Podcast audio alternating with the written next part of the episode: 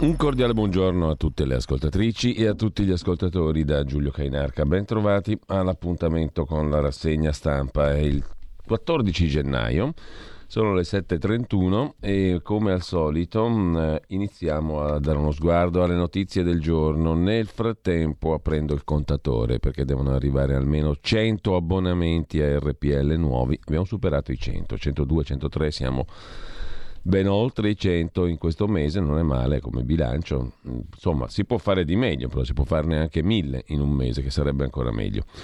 Dopodiché io non dico nient'altro, radiorpl.it, sezione sostienici, abbonati e mm, donazioni naturalmente, tutto il resto, quello che volete voi. Fatevi un giro là sopra, radiorpl.it. Se per il resto vi sembra utile questa cosa qua, sostenetela.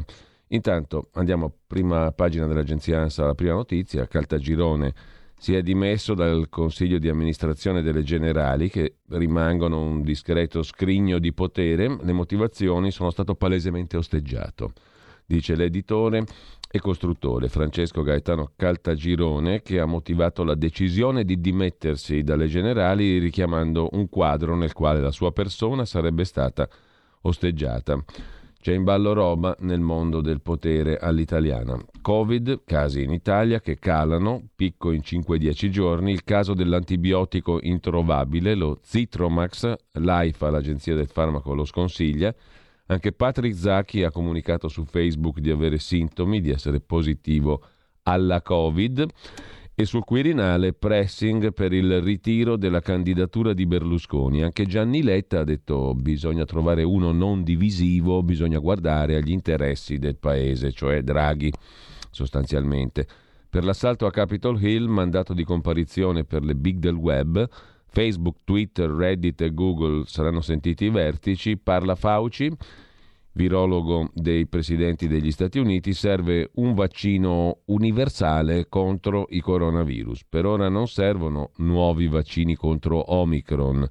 La dose booster, la terza, riduce dell'80% il rischio dei ricoveri, dice il virologo celeberrimo statunitense. Sul caro delle bollette il governo accederà forse a un decreto contro il caro delle bollette luce e gas entro gennaio il re del pollo Amadori licenzia la nipote, una roba che piace molto ai giornali di oggi. Il maxi processo Spada, la Cassazione conferma l'accusa di mafia per i mafiosi degli Spada, sorpresa in tutto il mondo. I, primo piano ancora Silvio al Colle, la pagina che abbiamo letto ieri dei seniores di Forza Italia è piaciuta molto, in effetti era molto bella sul chi è Silvio Berlusconi. Oggi Gianni Barbacetto contro replica alla pagina dei seniores di Forza Italia. E mm, sempre dalla prima pagina mm, dell'agenzia ANSA, la Corte Suprema boccia l'obbligo di vaccino nelle grandi aziende, dicendo ok invece a quello per certi tipi di operatori sanitari. La Corte Suprema degli Stati Uniti ha bocciato l'obbligo di vaccino o di test anti-Covid introdotto a livello nazionale dall'amministrazione Biden per le grandi aziende con oltre 100 dipendenti. Lo ha lasciato per certi operatori sanitari. Da noi sarebbe stata una bastonata tremenda se la Corte Costituzionale avesse fatto una pronuncia analoga, avrebbe sconfessato l'operato del governo. In primo piano ancora la peste suina, è un bel problema, firmata l'ordinanza Patuanelli, ministro dell'Agricoltura e Speranza, le disposizioni saranno efficaci per sei mesi. Lo scrive anche la stampa, come vedremo poi in un articolo dettagliato. Poi offese sui social a Sassoli, il defunto presidente del Parlamento europeo, avviate le indagini.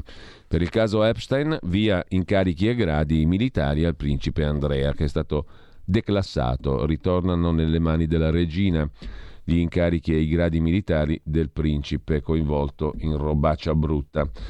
Lasciamo l'agenzia ANSA, andiamo a vedere velocemente anche ADN Kronos, zona gialla, zona arancione, regole, regioni a rischio, cosa cambia? Caltagirone si dimette dal CDA, la Corte Suprema degli Stati Uniti che dice stop alle grandi aziende nell'obbligo vaccinale. L'inchiesta di Bergamo sulla Covid pronta la perizia del professor Crisanti, scrive l'agenzia ADN Kronos. Posso fare, ha detto Crisanti stesso, solo una considerazione personale. Questo incarico mi ha emotivamente provato, devo dire la verità. Avere a che fare ogni giorno con l'eco di migliaia e migliaia di morti e di storie personali non è una cosa che può lasciare indifferenti e in quest'anno e mezzo ho lavorato con questo pensiero costante, dice all'ADN Kronos il virologo Andrea Crisanti. Un centinaio di pagine compongono la sua superperizia. Il direttore Dipartimento Medicina Molecolare dell'Università di Padova, il professor Crisanti, appunto, consegnerà la perizia in procura a Bergamo. Dentro la ricostruzione dei mesi che hanno cambiato le vite degli italiani, i primi mesi della pandemia. Tutto cominciò lì a Bergamo, febbraio 2020. Un anno e mezzo di lavoro, migliaia di documenti, racconta Crisanti. Il risultato, 100 pagine. Molti sperano possa far luce questo dossier, la perizia di Crisanti, su passaggi cruciali, la storia dell'ospedale di Alzano Lombardo, la gestione dei primi casi, la mancata zona rossa in quell'area bergamasca fra le più colpite, le comunicazioni fra Stato centrale e periferia, il rebus del piano pandemico e del suo aggiornamento. Vedremo anche commenteremo, presumo, i contenuti della perizia di Crisanti. Intanto gli asintomatici, fa sapere l'Istituto Superiore di Sanità, vanno conteggiati tra i casi Covid, anche se non hanno sintomi. Violenze di Capodanno a Milano, l'autrice del filmato dice non temo ritorsioni. Vedremo diversi aggiornamenti su questo punto. Intanto per esagerare diamo un'occhiata anche alla prima pagina dell'agenzia dire.it, oltre a Covid e bollettino, l'Italia in rosso scuro nella mappa dell'SDC insieme al resto dell'Europa occidentale, cioè siamo messi male. Il Quirinale, le parole di Salvini. Draghi deve restare premier o caos per il paese e no veti a Berlusconi. Lasciamo con ciò anche l'agenzia Dire e andiamo a vedere finalmente le prime pagine dei quotidiani di oggi. Come al solito partiamo dal Corriere della Sera, d'apertura del Corriere della Sera dedicata alla battaglia sui dati del Covid, della Covid, attenzione, nuovi contagi sulla diffusione giornaliera dei dati della Covid e battaglia tra gli esperti che si dividono. Oggi si riunisce il CTS, Comitato Tecnico Scientifico, per discutere la possibilità di rivedere il bollettino. Ma l'Istituto Superiore di Sanità è contrario, gli asintomatici vanno testati per identificare le varianti. Seguiamo l'Europa, si conta solo chi sta male, l'intervista con Luca Zaia, l'intervista a Luca Zaia, pagina 1, pagina 3 del Corriere della Sera, va modificata la definizione di caso Covid, dice il presidente del Veneto che guarda le ultime indicazioni che arrivano dall'SDC, Centro Europeo Prevenzione e Controllo Malattie, che invitano a rivedere i parametri coi quali si raccolgono i dati sui contagi. Col massimo rispetto, dice Zaia, chiedo al Comitato Tecnico Scientifico di valutare se sia possibile introdurre anche in Italia questa classificazione. Oggi, perché un soggetto sia classificato caso Covid, è sufficiente risulti positivo a un tampone. Dalla SDC, punto di riferimento europeo, ci viene proposta un'altra soluzione. Due condizioni per essere caso Covid. Avere una malattia respiratoria o sindrome influenzale e essere positivo a un tampone. Si ha un caso Covid solo se ci sono entrambe le condizioni. Vuol dire che non dobbiamo più considerare gli asintomatici, concentrarci su chi sta davvero male, lo dice un centro di ricerche in Europa che è una Bibbia. Non è che possiamo prendere per buono quello che dice solo nel giorno di festa. E poi da tempo sostiene che di fronte alla forte circolazione del virus bisogna fare ricorso ai tamponi fai da te. In Germania, Inghilterra Francia li consegnano ai ragazzi che vanno a scuola due tamponi gratis alla settimana.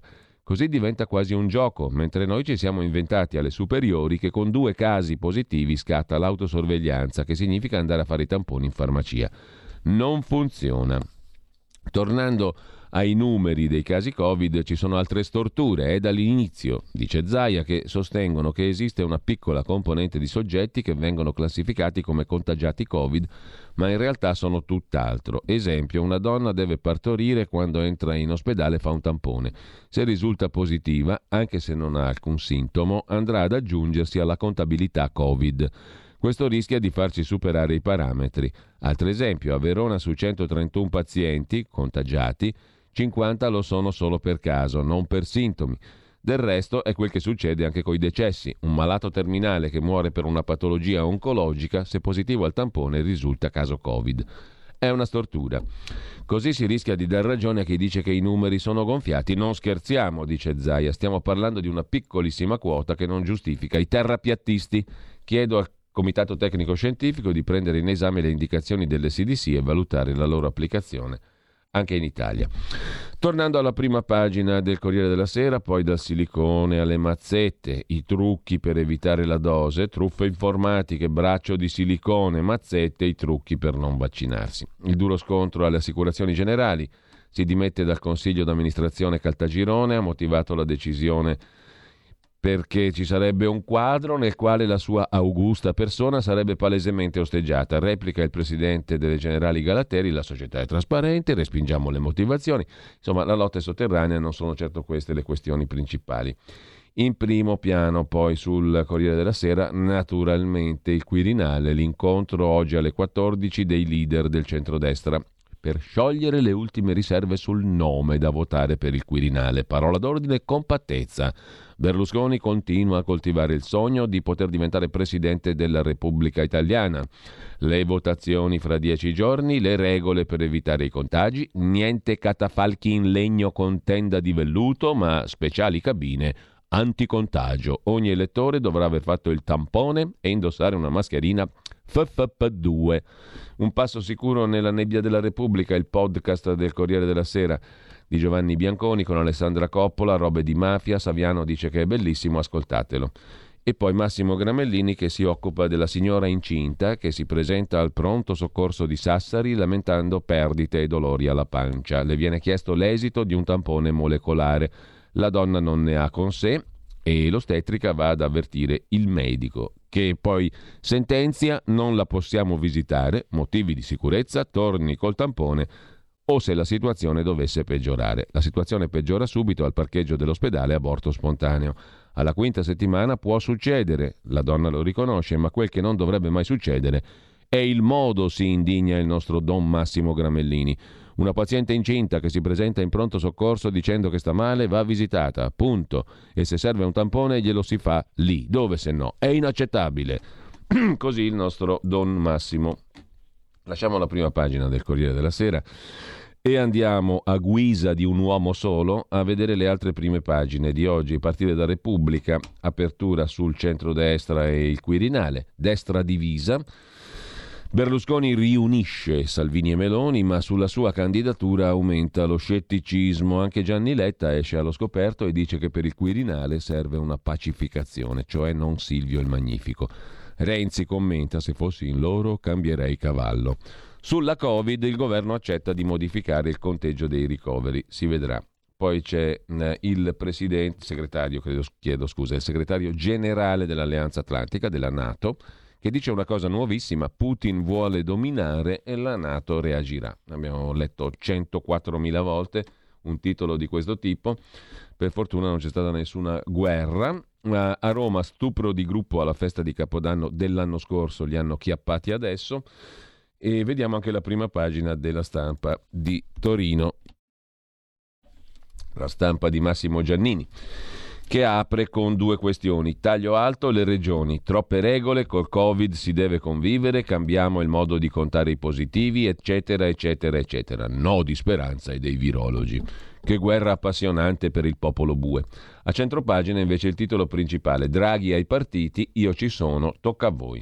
Dice il Presidente della Repubblica, eh, pardon scusate, un lapsus più che freudiano, il Presidente del, del Consiglio tanto è la stessa roba. Comunque Draghi ai partiti dice io ci sono, tocca a voi. Se toccasse, ipotesi, a me essere scelto per il Quirinale, non potrei certo indicare un successore o mettere a punto un nuovo esecutivo. Lascerei mano libera alla politica, così Draghi, suadente, seduttivo, dice ai partiti: Se mi eleggete a me, vi faccio fare gli affaracci vostri. Libertà assoluta. Lascerei mano libera alla politica. Sarebbero i leader a trovare un accordo tra di loro. Al telefono con un esponente di governo, Draghi manda un messaggio che non può essere frainteso, scrive. La stampa in prima pagina. Questa è un'operazioncina interessante, quella che fa la stampa con Annalisa Cuzzocrea, che o se la inventa o è vera non, non c'è che ci... È forse un po' inventata? È forse un po' vera? La mossa di Draghi comunque sta tutta qua. Nel racconto di Annalisa Cuzzo crea. Nei colloqui con i fedelissimi, il Premier respinge la tentazione del semipresidenzialismo, cioè dell'uomo forte al Quirinale. Se lui va su, lascia liberi gli altri, come li ha lasciati liberi adesso, no? È un anno, il primo anno dell'era DD, dopo Draghi, che lui lascia liberi i partiti. Non è mai stato così libero il Parlamento. Il Parlamento è di una libertà assoluta. I partiti hanno fatto quello che hanno voluto in questo anno e continuerà così, anzi di più. Se lui va su, su al Quirinale, li lascia tutti liberi. Se toccasse a me il Quirinale, lascerei mano libera ai leader politici sul mio successore. così. Così la racconta impareggiabilmente la stampa di oggi.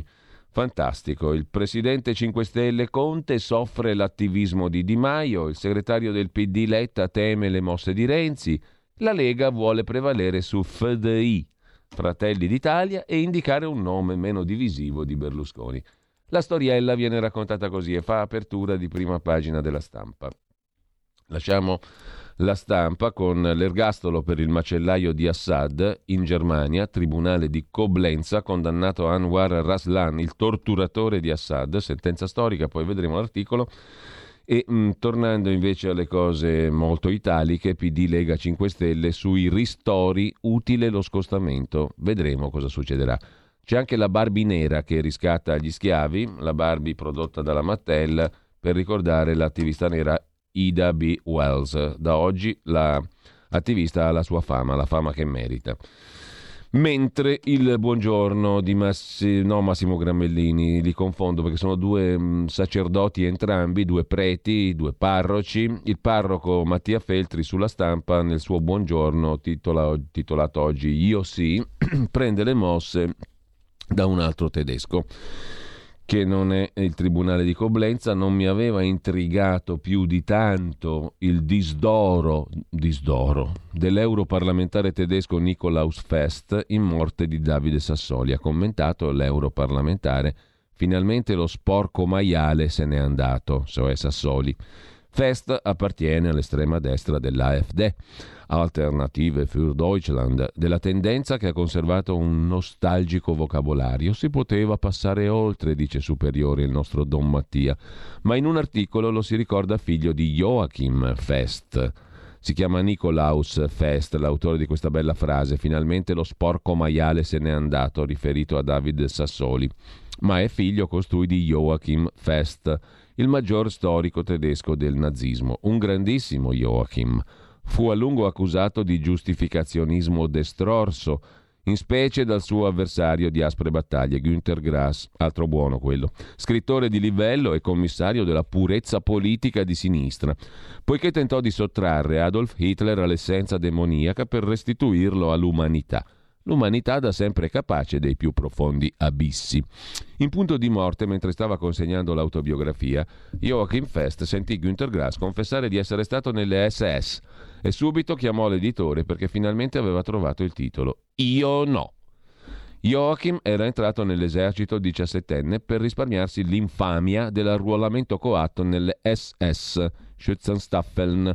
Devo tutto a mio padre, diceva Joachim a suo padre, il nonno di Nicolaus, che fu licenziato dall'amministrazione pubblica per essersi rifiutato di iscriversi al partito nazista, alla moglie che lo supplicava di piegare la schiena perché c'erano cinque figli da sfamare, il padre di Joachim, nonno di Nicolaus, rispondeva io no.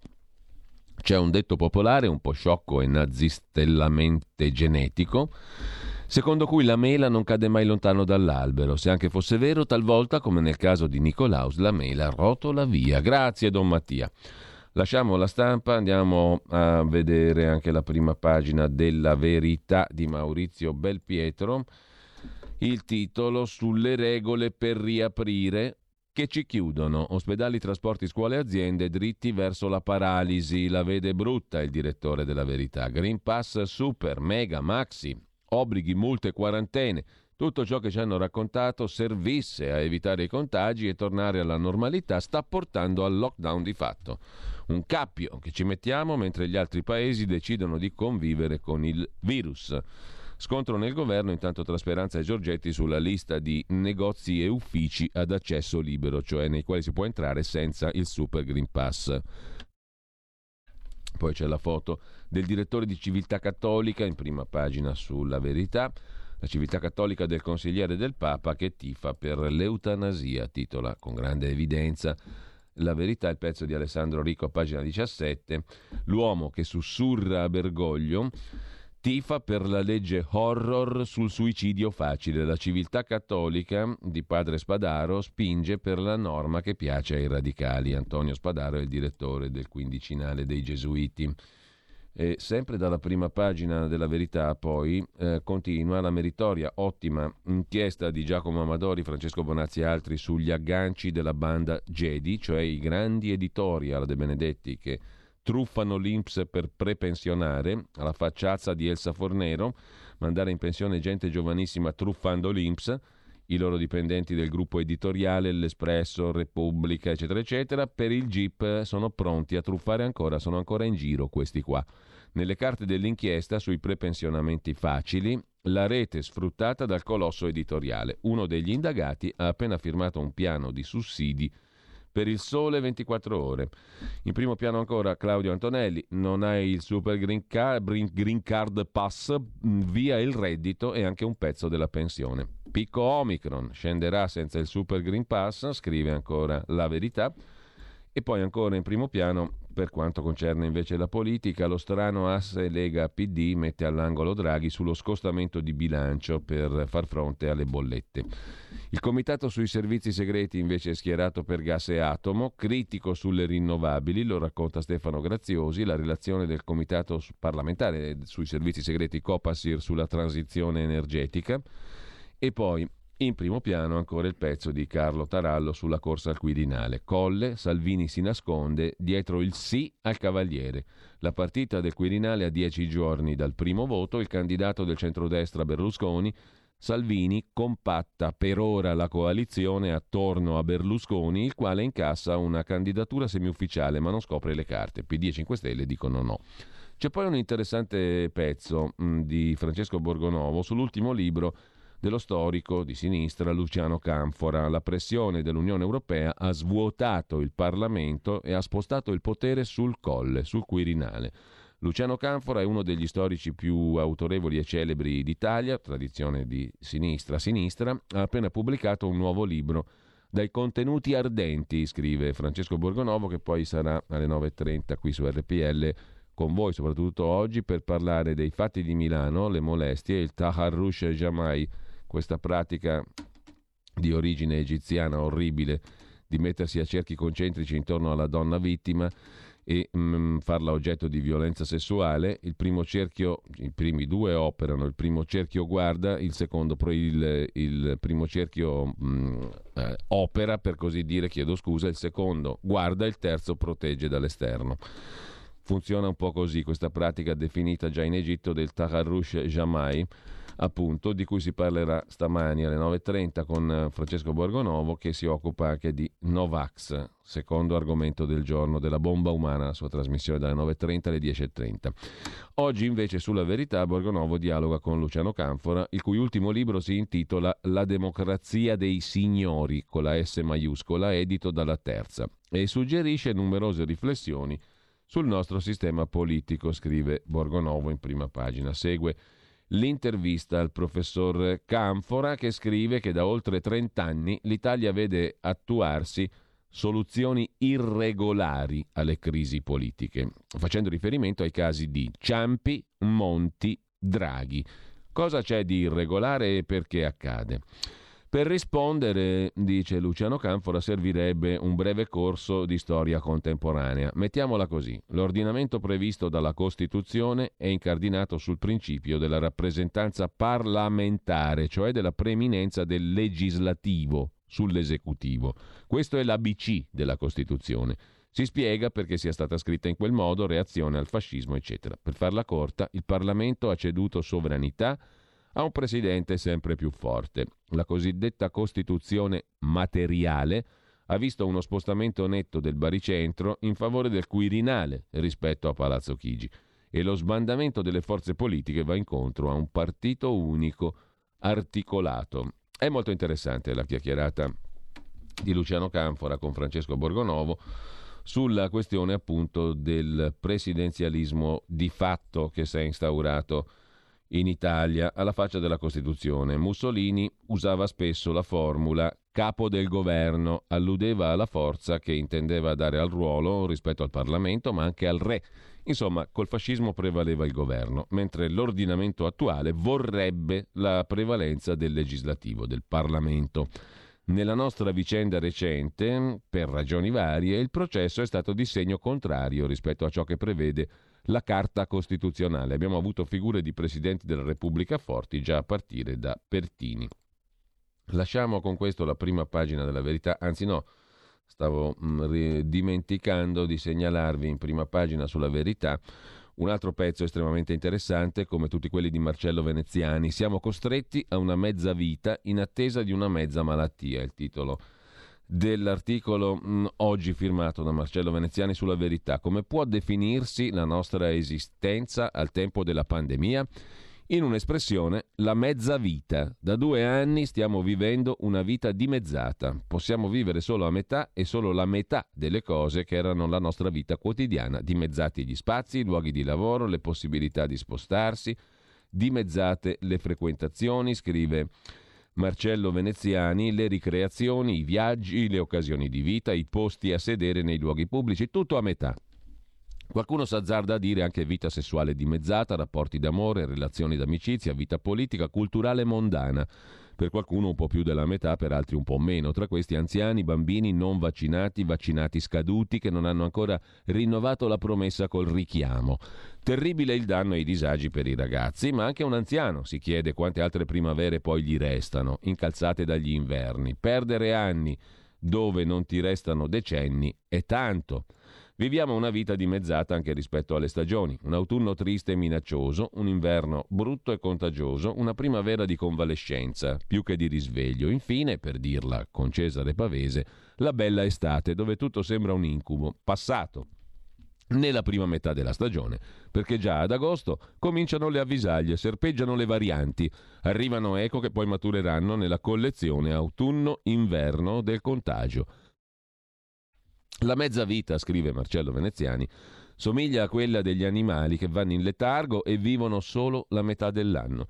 Risultato una vita di mezzo in una terra di mezzo tra casa e hub vaccinale, ristorante e farmacia. La nostra vita in letargo aspettando l'estate. La pandemia ci ha consegnato un'esistenza dimezzata nelle incombenze quotidiane e anche nella sfera affettiva come animali che temono le stagioni fredde, chiusi in casa in attesa della promessa di libertà. Lasciamo con questo la verità, ci spostiamo subito su Libero, prima pagina di Libero dedicata ai verbali shock, poi li vedremo meglio. Sono i verbali di polizia degli stupri di Capodanno a Milano, ragazze palpeggiate, denudate, abusate da nordafricani in piazza Duomo, 50 contro una con quel meccanismo di cerchi concentrici del Taharrush Jamai di cui si diceva e alla procura arrivano denunce da tutta Italia. L'altro argomento di spalla, Salvini frega il PD, noi compatti su Berlusconi. Cosa chiede Matteo al CAV? Il retroscena firmato da Pietro Senaldi. Oggi a Roma Berlusconi, vertice di centrodestra, Lega e Fratelli d'Italia pronti a sostenere Berlusconi, ma i loro voti non sono sufficienti. Silvio sta tentando l'impossibile, pressing asfissiante. Poi vedremo un articoletto della stampa divertente su quelli che hanno ricevuto la telefonata di Silvio e di Vittorio Sgarbi e la raccontano alla stampa come è andata, cosa gli ha detto Silvio, come hanno risposto loro, cosa gli ha promesso il grandissimo Silvio il Magnifico, eccetera. Poi lo vediamo. Intanto però su Libero Ce la spiega Pietro Senaldi come gira il fumo. Silvio sta tentando l'impossibile. La posizione più delicata, quella di Salvini, che è disponibile a fare il kingmaker, si dice così, dell'elezione di Berlusconi, cioè colui che crea il re, lo decide lui, il kingmaker, ma non a regalargli il suo pacchetto di voti nel caso Berlusconi, rendendosi conto di non avere i numeri, decida di far convergere il proprio sostegno su qualcun altro, salvaguardando una propria centralità a danno dell'alleato. Cioè, insomma, scrive Senaldi, Salvini è pronto a votare Berlusconi, ma non a votare come Berlusconi, cioè nel momento in cui Berlusconi si accorgerà che alla presidenza della Repubblica non ci arriva neanche col binocolo, Berlusconi vota Draghi e Salvini non è disposto a fare la stessa cosa. Per questo oggi il leader della Lega farà due richieste a Berlusconi. Sapere esattamente su quanti numeri Silvio conta fuori dal centrodestra, cioè le telefonate sgarbi, eccetera, quanta gente hanno portato lì. Inoltre gli chiederà più discrezione sulla campagna acquisti, ritenendo che le uscite di sgarbi e altri sodali non facciano che avvelenare il clima. Meno ufficialmente gli chiederà anche di impegnarsi a una doverosa riconoscenza nei confronti degli alleati nel caso riuscisse a diventare Presidente della Repubblica. Io ve lo dico subito, se Silvio diventa Presidente chiederò a Matteo di farmi nominare capo ufficio stampa al Quirinale e ci salutiamo qua. Il resto della mia bella vita sarà trascorso nei giardini del Quirinale. Il timore infatti è che Berlusconi, capo dello Stato, si riscopra super europeista, pro accoglienza, insomma incline alla sinistra, votato alla riconciliazione, sacrificando per desiderio di passare alla storia come statista e unificatore gli interessi di chi lo ha votato.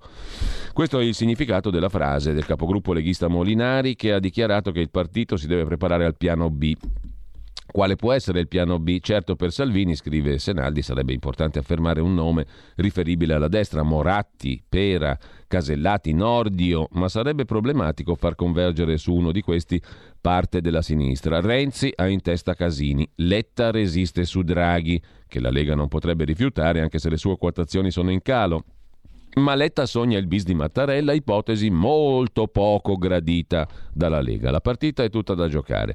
Silvio ha messo in cassaforte le armate del centrodestra. Ma il fronte deve allargarlo da solo, perché Salvini e Meloni devono preoccuparsi del futuro dei loro partiti. Matteo Salvini è stretto d'assedio dalla parte del PD, che poco si riconosce in Letta, che cerca di coinvolgerlo in un accordo per spaccare il centrodestra, prima sulla questione quirinale, poi sul governo. Reggere il gioco e trovare un interlocutore è cosa ardua. Al momento ci sono due PD, più Renzi, più tre fazioni grilline, quelli con Conte, pochi, quelli con Di Maio, di più, quelli con se stessi o con Berlusconi, più ancora. Pensate un po', secondo Senaldi ci sono tanti 5 Stelle che votano per Silvio. E poi ci sono i centristi che più che sostenere Silvio pensano ai suoi voti a prenderseli facendolo litigare con la Lega e Fratelli d'Italia alla finestra. È quello che ha meno da perdere. Meloni sostiene Silvio, ma è pronta a votare Draghi. Lo ha detto esplicitamente. Dovesse invece, beh, questa è una cosa interessante, no? Meloni, partito di opposizione al governo, Draghi vota Draghi. Giustamente, Presidente della Repubblica. Dovesse invece profilarsi un mantenimento dello status quo, con Mattarella confermato a interim e Draghi a Palazzo Chigi, Giorgia conta di crescere ancora nei numeri, cavalcando l'opposizione e la coerenza. Che bella parola. Divisi sono tutti a destra dove i numeri sono di più, come a sinistra dove sono di più l'esperienza e le aderenze internazionali. Comunque finisca, conclude Senaldi, l'elezione al Quirinale sembra destinata a rompere l'attuale assetto politico. Ritorno al proporzionale sarebbe interesse di tutti. Centrodestra potrebbe contarsi e trovare l'equilibrio. Grillini, che stanno capendo che la strada che sta tracciando per loro Conte è senza prospettive. Il punto è che ora ha cominciato a capirlo anche Conte, non solo Di Maio così. Pietro Senaldi nel lungo pezzo di commento sul Quirinale. Poi c'è il giovane dell'Amazzonia che dà lezione al mondo, il giovane Enea con Anchise sulle spalle per andare a vaccinarsi in Amazzonia. Foto di bellezza straordinaria, di grandissimo impatto emotivo, sentimentale, meravigliosa. E ancora in prima pagina su Libero, Sandro Iacometti sui danni di coloro che dicono no alle trivelle per petrolio e gas. Emiliano e i 5 Stelle. Emiliano presidente Puglia PD, i 5 Stelle responsabili del caro gas, perché hanno sempre detto no, no, no alle trivelle. In primo piano ancora cosa c'è su Libero? La propaganda Novax che significa 10.000 vittime. A Caserta muore un leader negazionista, a Torino una strage familiare. Come se vi stanno tanto sulle scatole, è meglio che muoiano, no? Che ve frega? Se li considerate così orribili, fateli morire. Intanto Zemmour, candidato di destra in Francia, dice aboliamo l'inglese in Europa. Dopo la Brexit va cambiata la lingua ufficiale. E Nino Sonseri a chiudere la prima pagina di Libero, eh, ricordando come adesso in Benetton comandi Alessandro, il figlio di Luciano a capo della cassaforte di famiglia. A quasi quattro anni dalla scomparsa di Gilberto, l'impero Benetton trova una guida stabile. Edizione holding, la cassaforte di famiglia cambia governance e si blinda per cinque anni per favorire l'arrivo della seconda generazione, 14 eredi, la holding della dinastia, cui fanno capo le controllate strategiche Atlantia, dove si è rafforzata passando dal 31 al 33% del capitale, Autogrill e lo storico gruppo di abbigliamento, da SRL che diventa SPA, la holding sceglie Alessandro Benetton nuovo presidente. Prende il posto di Enrico Laghi, scrive Nino Sunseri in prima pagina su Libero. Enrico Laghi è stato colui che ehm, ha, avuto il ruolo appunto di amministratore delegato e ha lasciato le deleghe per assumere quelle di eh, operative. L'impero dei Benetton dunque nelle mani di Alessandro Benetton, la holding diventa SPA.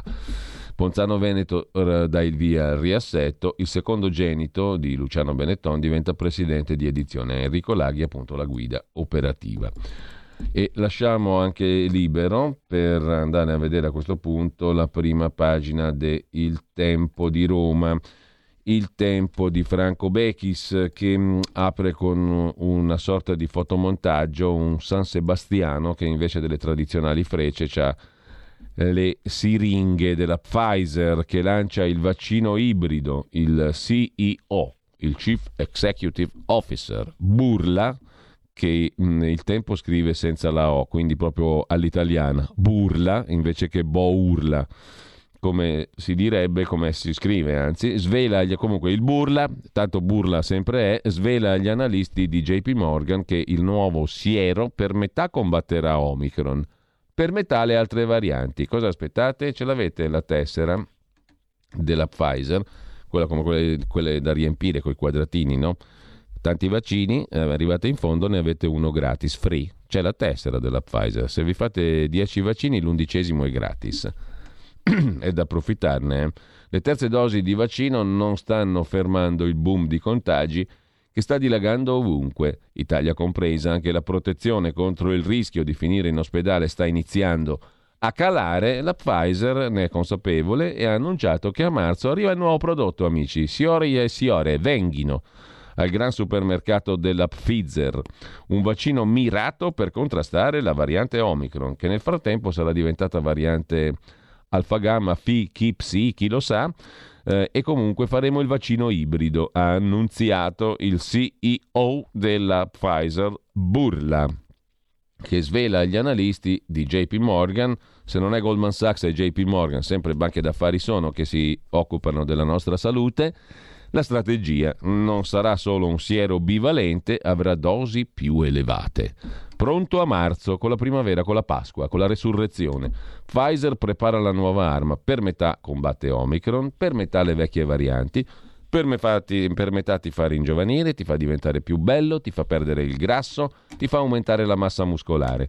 Vaccinati, il numero uno dell'azienda ammette che anche con le terze dosi, dopo due mesi, cala l'efficacia contro i ricoveri. Se non volete ricoverarvi, star male, morire, pfizzeratevi.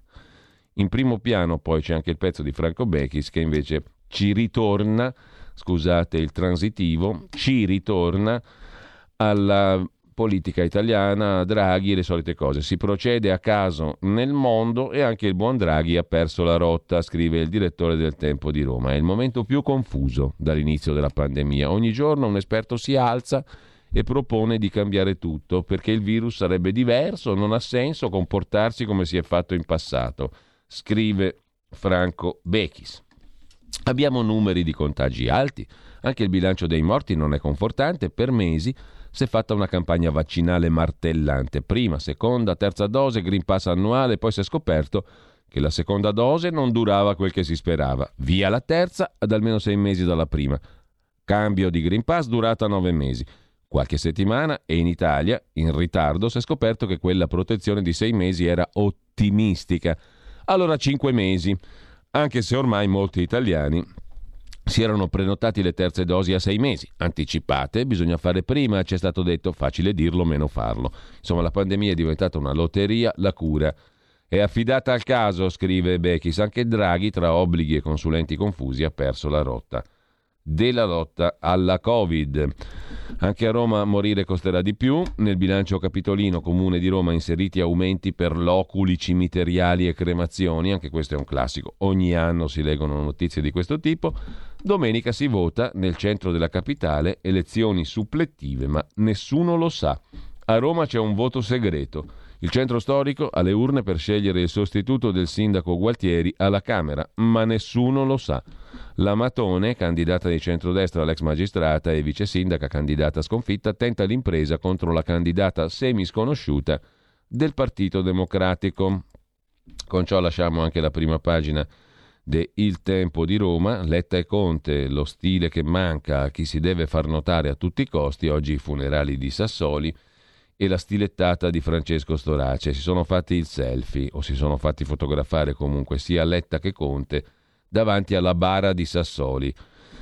Un selfie con Sassoli, superato ogni limite di decenza, si indigna Storace. Voglia di protagonismo, foto pubblicate online. Sinistra senza vergogna, il popolo dei social si ribella.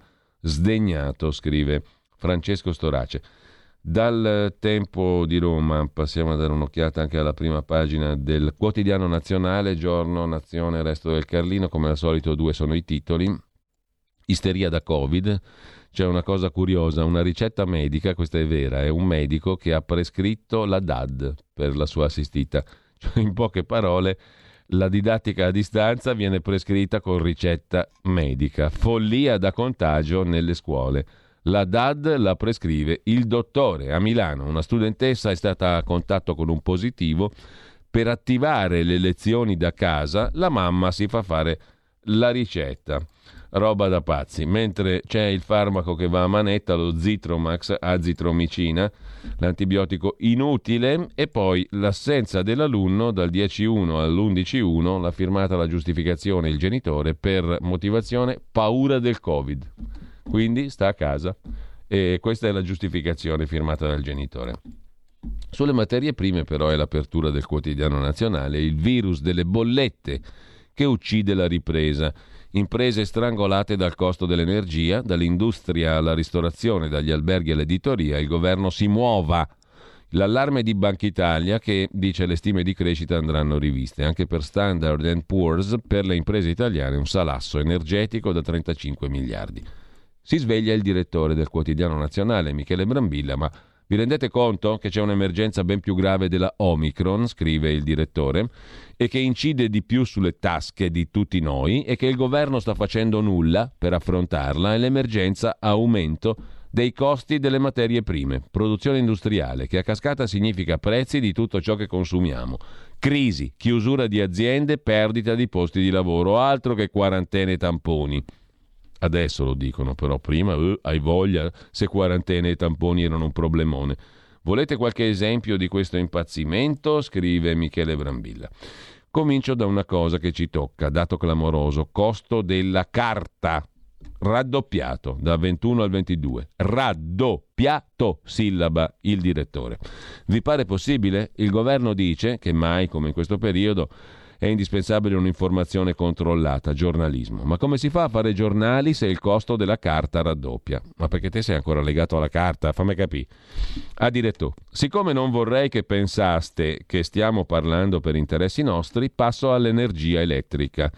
Il costo è aumentato del 50%, triplicato, risillaba Michele Brambilla. E la pasta aumentata del 38% da settembre a gennaio da 1,1 a 1,52 euro al chilo e il metano per automobili a inizio ottobre 1 euro al chilo, ora 2 euro al chilo. Raddoppiato, ritrisillaba il direttore. Ma può un paese affrontare una stangata del genere?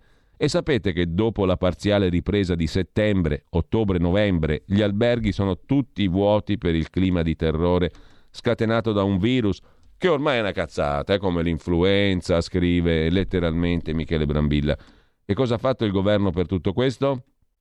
Agli alberghi ha concesso credito di imposta sugli affitti, ma chi li paga gli affitti se gli alberghi sono vuoti?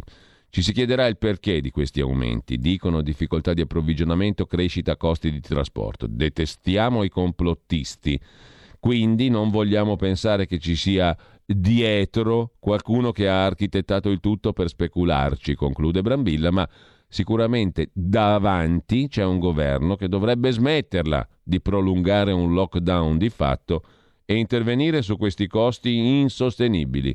È inaccettabile, è insostenibile, come dicevamo ieri col professor Paolo Mussa. Si usa dire così quando una roba va tagliata per le corte. È inaccettabile. Facciamo appello alle emozioni e andiamo a vedere la prima pagina del foglio, no perché non c'è niente di interessante, il fatto quotidiano, il fatto quotidiano di Marco Travaglio. Apre la prima pagina, tutti appesi a B, B puntato, cioè quell'essere lì. Lui, l'orrido, e ai suoi ricatti. Salvini si smarca ma poi rientra subito disciplinatamente sotto il tallone di quello lì, B, punto, B punto, B puntato. Buh, che orrore. Movimento 5 Stelle e PD in coda. Un pizzino a Renzi. Forza Italia giustizialista minaccia di votare subito contro di lui sul caso Open. Che orrore. E poi le bollette. L'Enel non vuole mollare gli extra profitti, questo lo vediamo dopo eh, l'articolo, chiedo scusa, sull'Enel che fa la cresta sul um, caro energetico. Taglio alto l'obbligo flop per la scuola. Figliuolo ha ordinato le FFP2 da tre giorni, garantiva le mascherine in classe da un mese, o commissario. Perché così tardi? In sette giorni quasi mezzo milione di nuovi vaccinati, ma gli ultra cinquantenni sono soltanto il 15%. E poi il Fatto è l'unico quotidiano che ha ripreso l'inchiesta della verità su Gedi mm, De Benedetti, i manager di Carlo De Benedetti che si inventavano le truffe sulle pensioni. In primis Monica Mondardini, una donna con otto palle d'acciaio che dirigeva il gruppo Gedi, giusto appunto, e l'Espresso. L'inchiesta sui prepensionamenti illeciti del gruppo che edita Repubblica. La zarina di Gedi, la donna con le suddette cose d'acciaio, temeva i pubblici ministeri. Da quando parlavo con B, sempre lui, l'orrido, l'orrido di Arcore. L'ex amministratrice delegata Monica Mondardini dice, truffando all'Inps, cartucce esaurite e noi ce ne siamo inventate altre. Loro oggi possono avere le prove della truffa, consumata solo relativa al dipendente INPS. A noi dovrebbero arrivare per induzione. Ma a quel punto non è una prova. Cioè loro possono avere le prove della truffa, ma prima di arrivare a noi, da questa frase pronunciata da Monica Mondardini il 13 settembre 2018 in un ristorante a Roma, per la procura emerge che l'allora amministratrice delegata della GEDI, Carlo De Benedetti, stesse cercando di capire quali fossero le imputazioni ascrivibili all'azienda. In quell'anno sui giornali era finita notizia dell'indagine sui dipendenti prepensionati che hanno indebitamente riscattato periodi contributivi attraverso libretti di lavoro. Falsi. Questi sono i vertici dei quotidiani che fanno poi la morale agli altri e poi dicono ai lavoratori comuni giusto alla Fornero dovete andare a lavorare fino a 100 anni mai andare in pensione perché sennò rovinate i giovani le future generazioni sono una negoziatrice nell'anima, dice di sé la donna con le palle d'acciaio. L'alternativa è beccarne cinque, dice, riferendosi ai dipendenti la Mondardini, a tavola con l'allora direttore centrale delle risorse umane della GEDI e il direttore generale. L'indagine è andata avanti, Mondardini e gli altri due, che si chiamano Moro e Corradi, sono fra i ben 101 la carica dei 101 indagati nell'inchiesta sulla presunta truffa all'Inps relativa ai prepensionamenti di Repubblica, l'Espresso e la società Gedi che editrice. Il fascicolo nasce da un'informativa dell'Inps nel marzo 17. Su Tito Boeri, allora presidente dell'Istituto Previdenziale, il precedente amministratore delegato del gruppo, Marco Benedetto, al telefono diceva Boeri è un pezzo di merda, leccaculo di De Benedetti. Secondo la Procura, sono quattro gli escamotage messi a segno dal 2009. Fittizi demansionamenti di dirigenti a quadro, illeciti riscatti di annualità pregresse, utilizzo come collaboratori esterni di dipendenti già posti in prepensionamento, trasferimenti di personale eseguiti al solo fine di accedere indebitamente alle procedure, meccanismi di frode con un'unica regia a livello aziendale, che per la Procura ha portato a Gedi un risparmio illecito di quasi 39 milioni, 38,9 milioni di euro, fondi sequestrati a dicembre, come ha rivelato il quotidiano La Verità. Fra gli indagati, prosegue il fatto, ci sono decine di ex lavoratori GEDI, due ex dipendenti INPS accusati di avere alterato i requisiti dei prepensionati e un ex dipendente dell'agenzia ANSA per il suo presunto ruolo di tramite.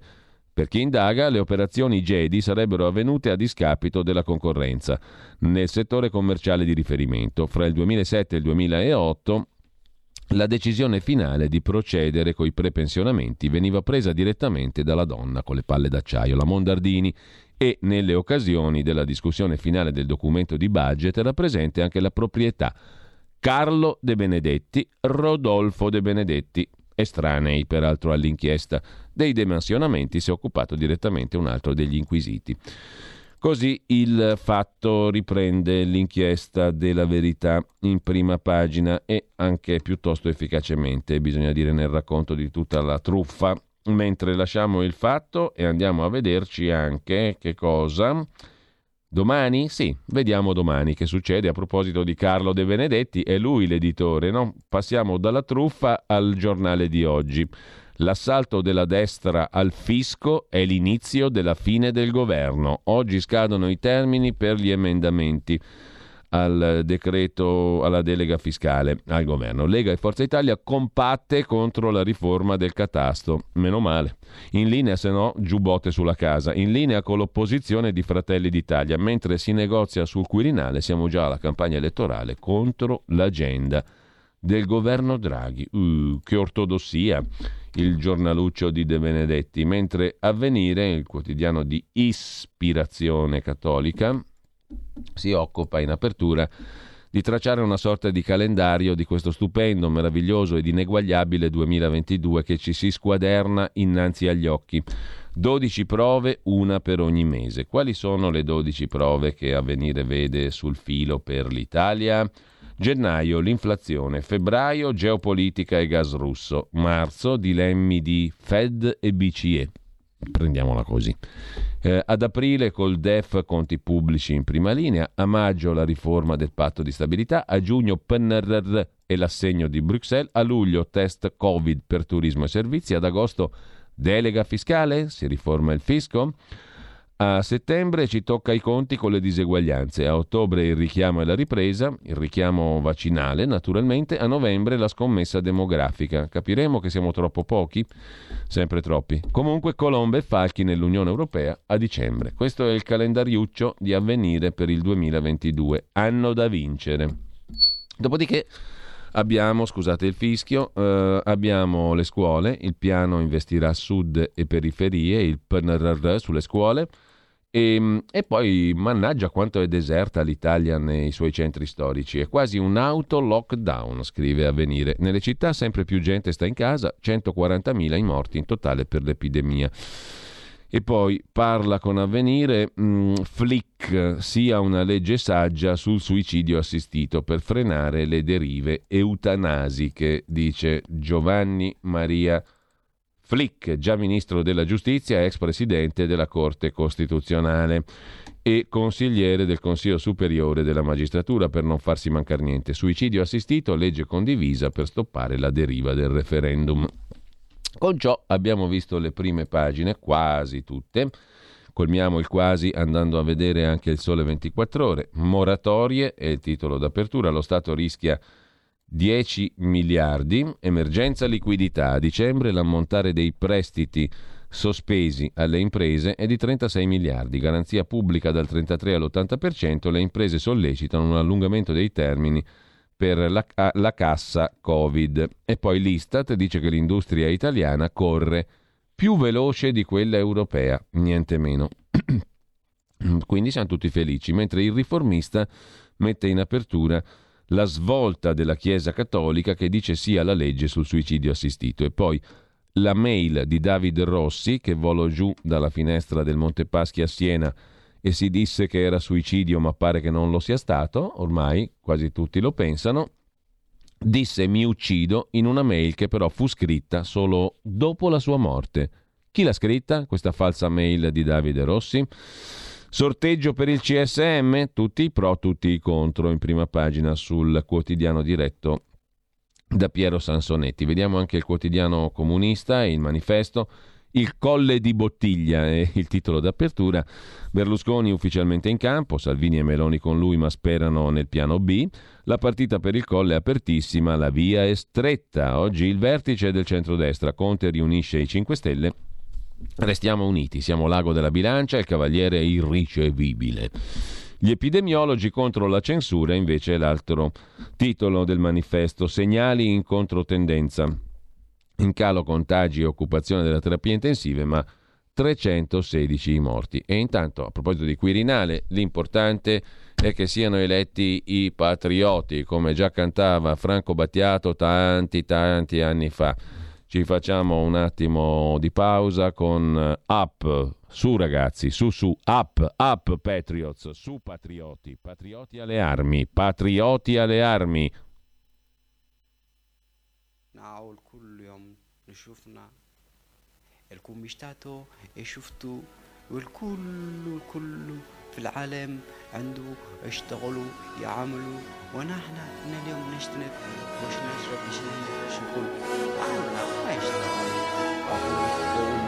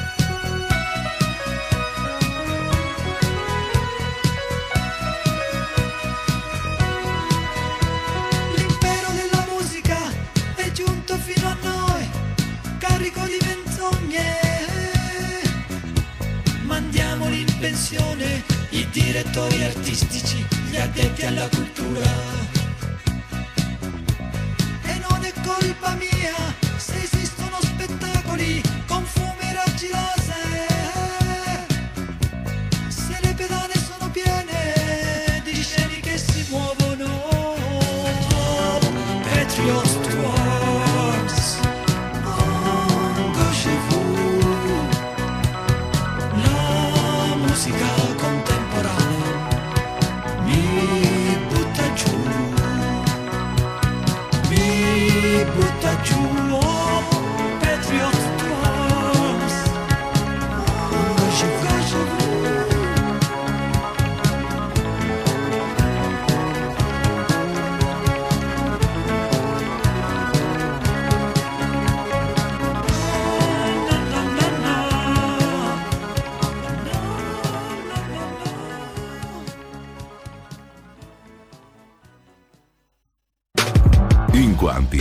promettono trasparenza, ma alla fine ti ritrovi sempre con il bollino rosso e non puoi dire quello che pensi. RPL, la tua radio. Non ha filtri né censure. Ascolta la gente e parla come la gente.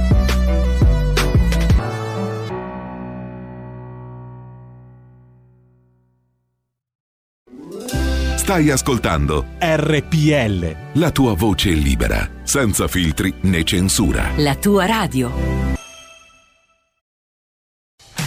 Porta con te ovunque RPL la tua radio. Scarica l'applicazione per smartphone o tablet dal tuo store o dal sito radiorpl.it. Cosa aspetti?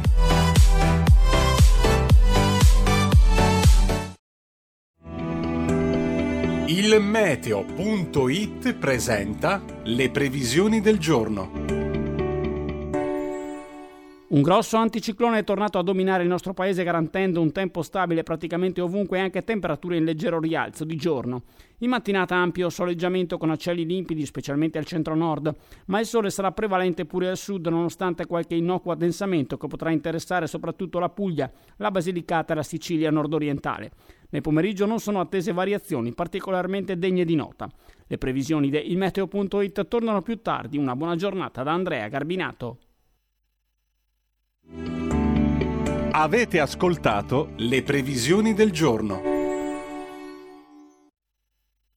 Sostieni RPL, una squadra di pensatori indipendenti, e aiutaci a definire i contenuti delle trasmissioni della tua radio preferita. Vuoi sapere come? Vai sul sito internet radiorpl.it slash abbonati e non dimenticare al sabato mattina ascolta Taglio Basso, l'economia alla prova dei fatti.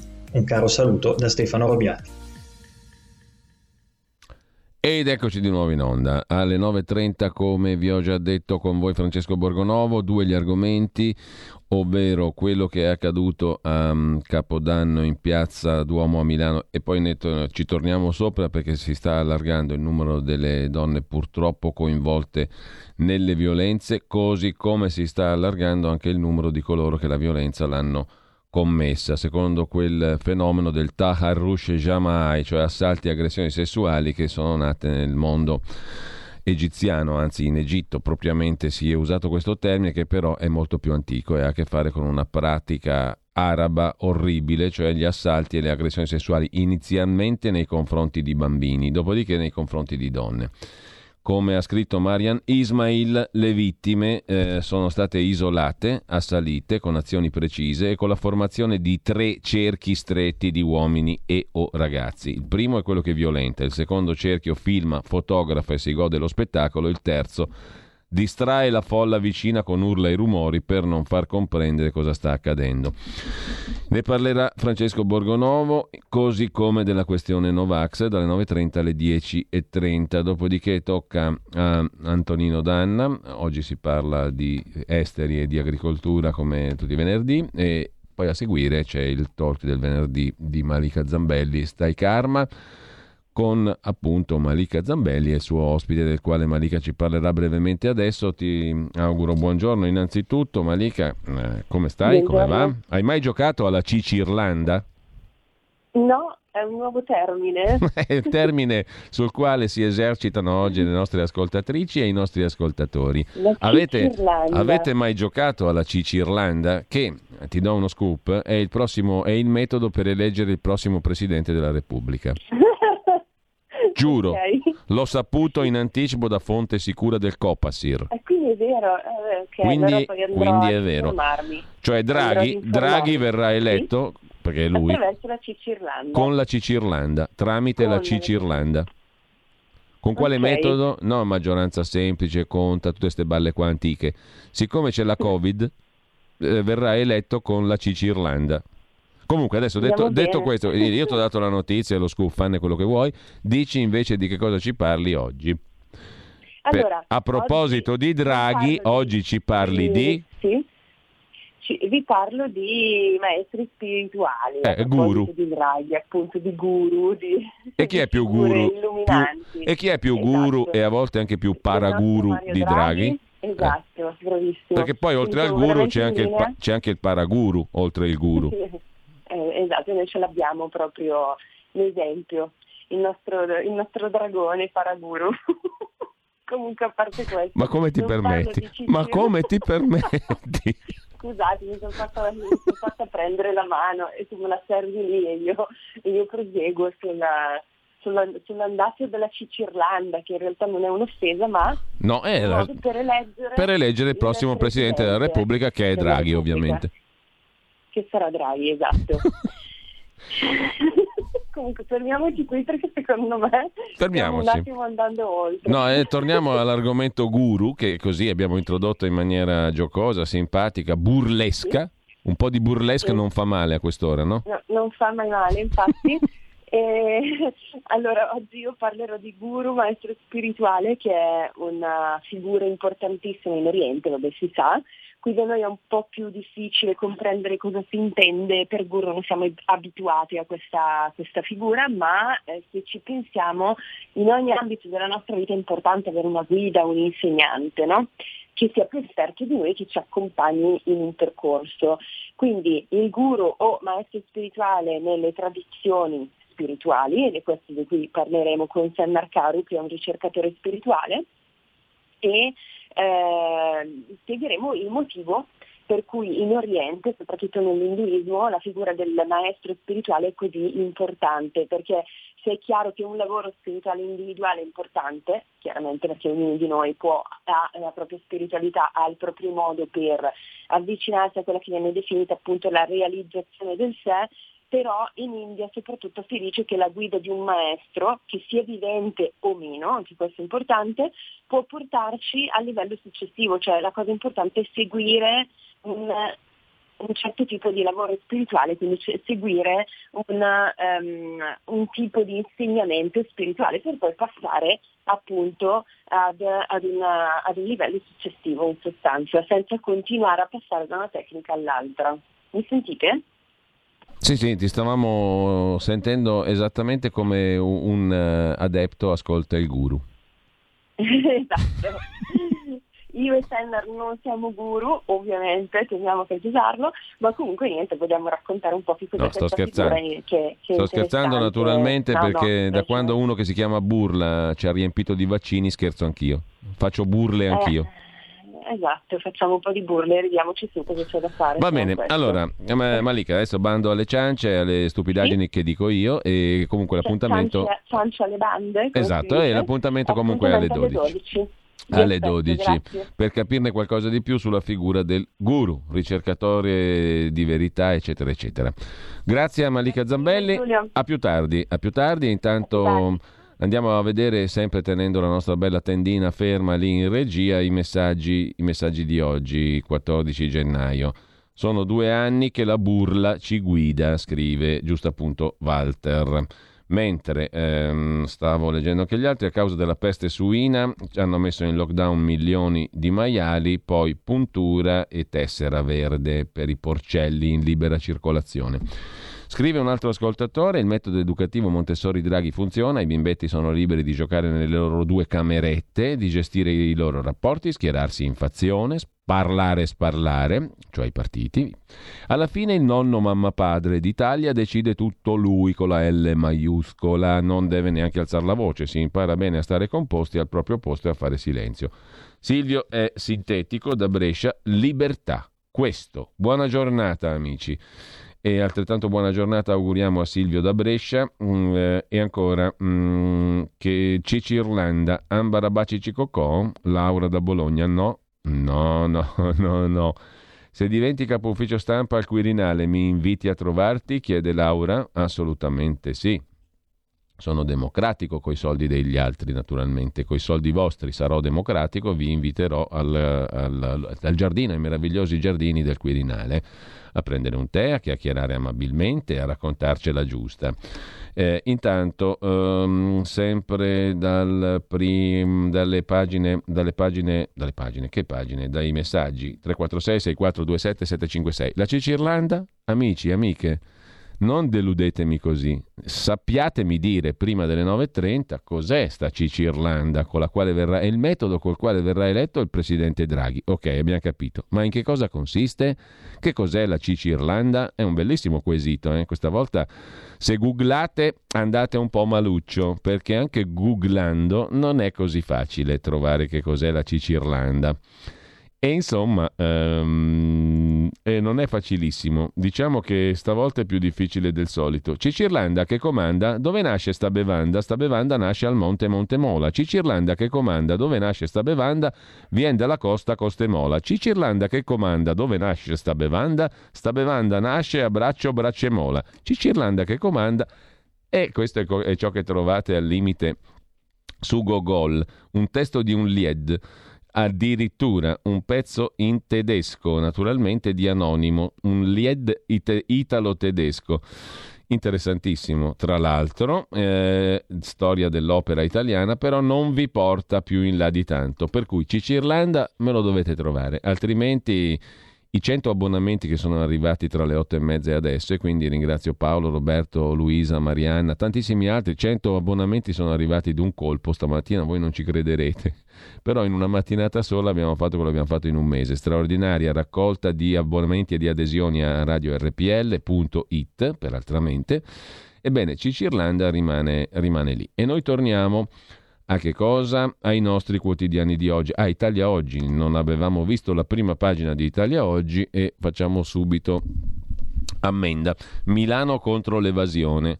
Milano è sempre prima in Italia. Protocollo con Agenzia delle Entrate e Guardia di Finanza per scovare gli evasori del settore immobiliare.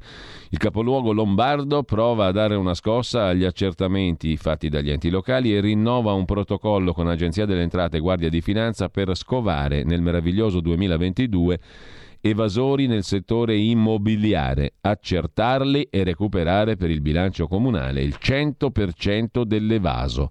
Nel 2021, accertamenti sul 2020, pensate che Milano ha incassato 350.000 euro.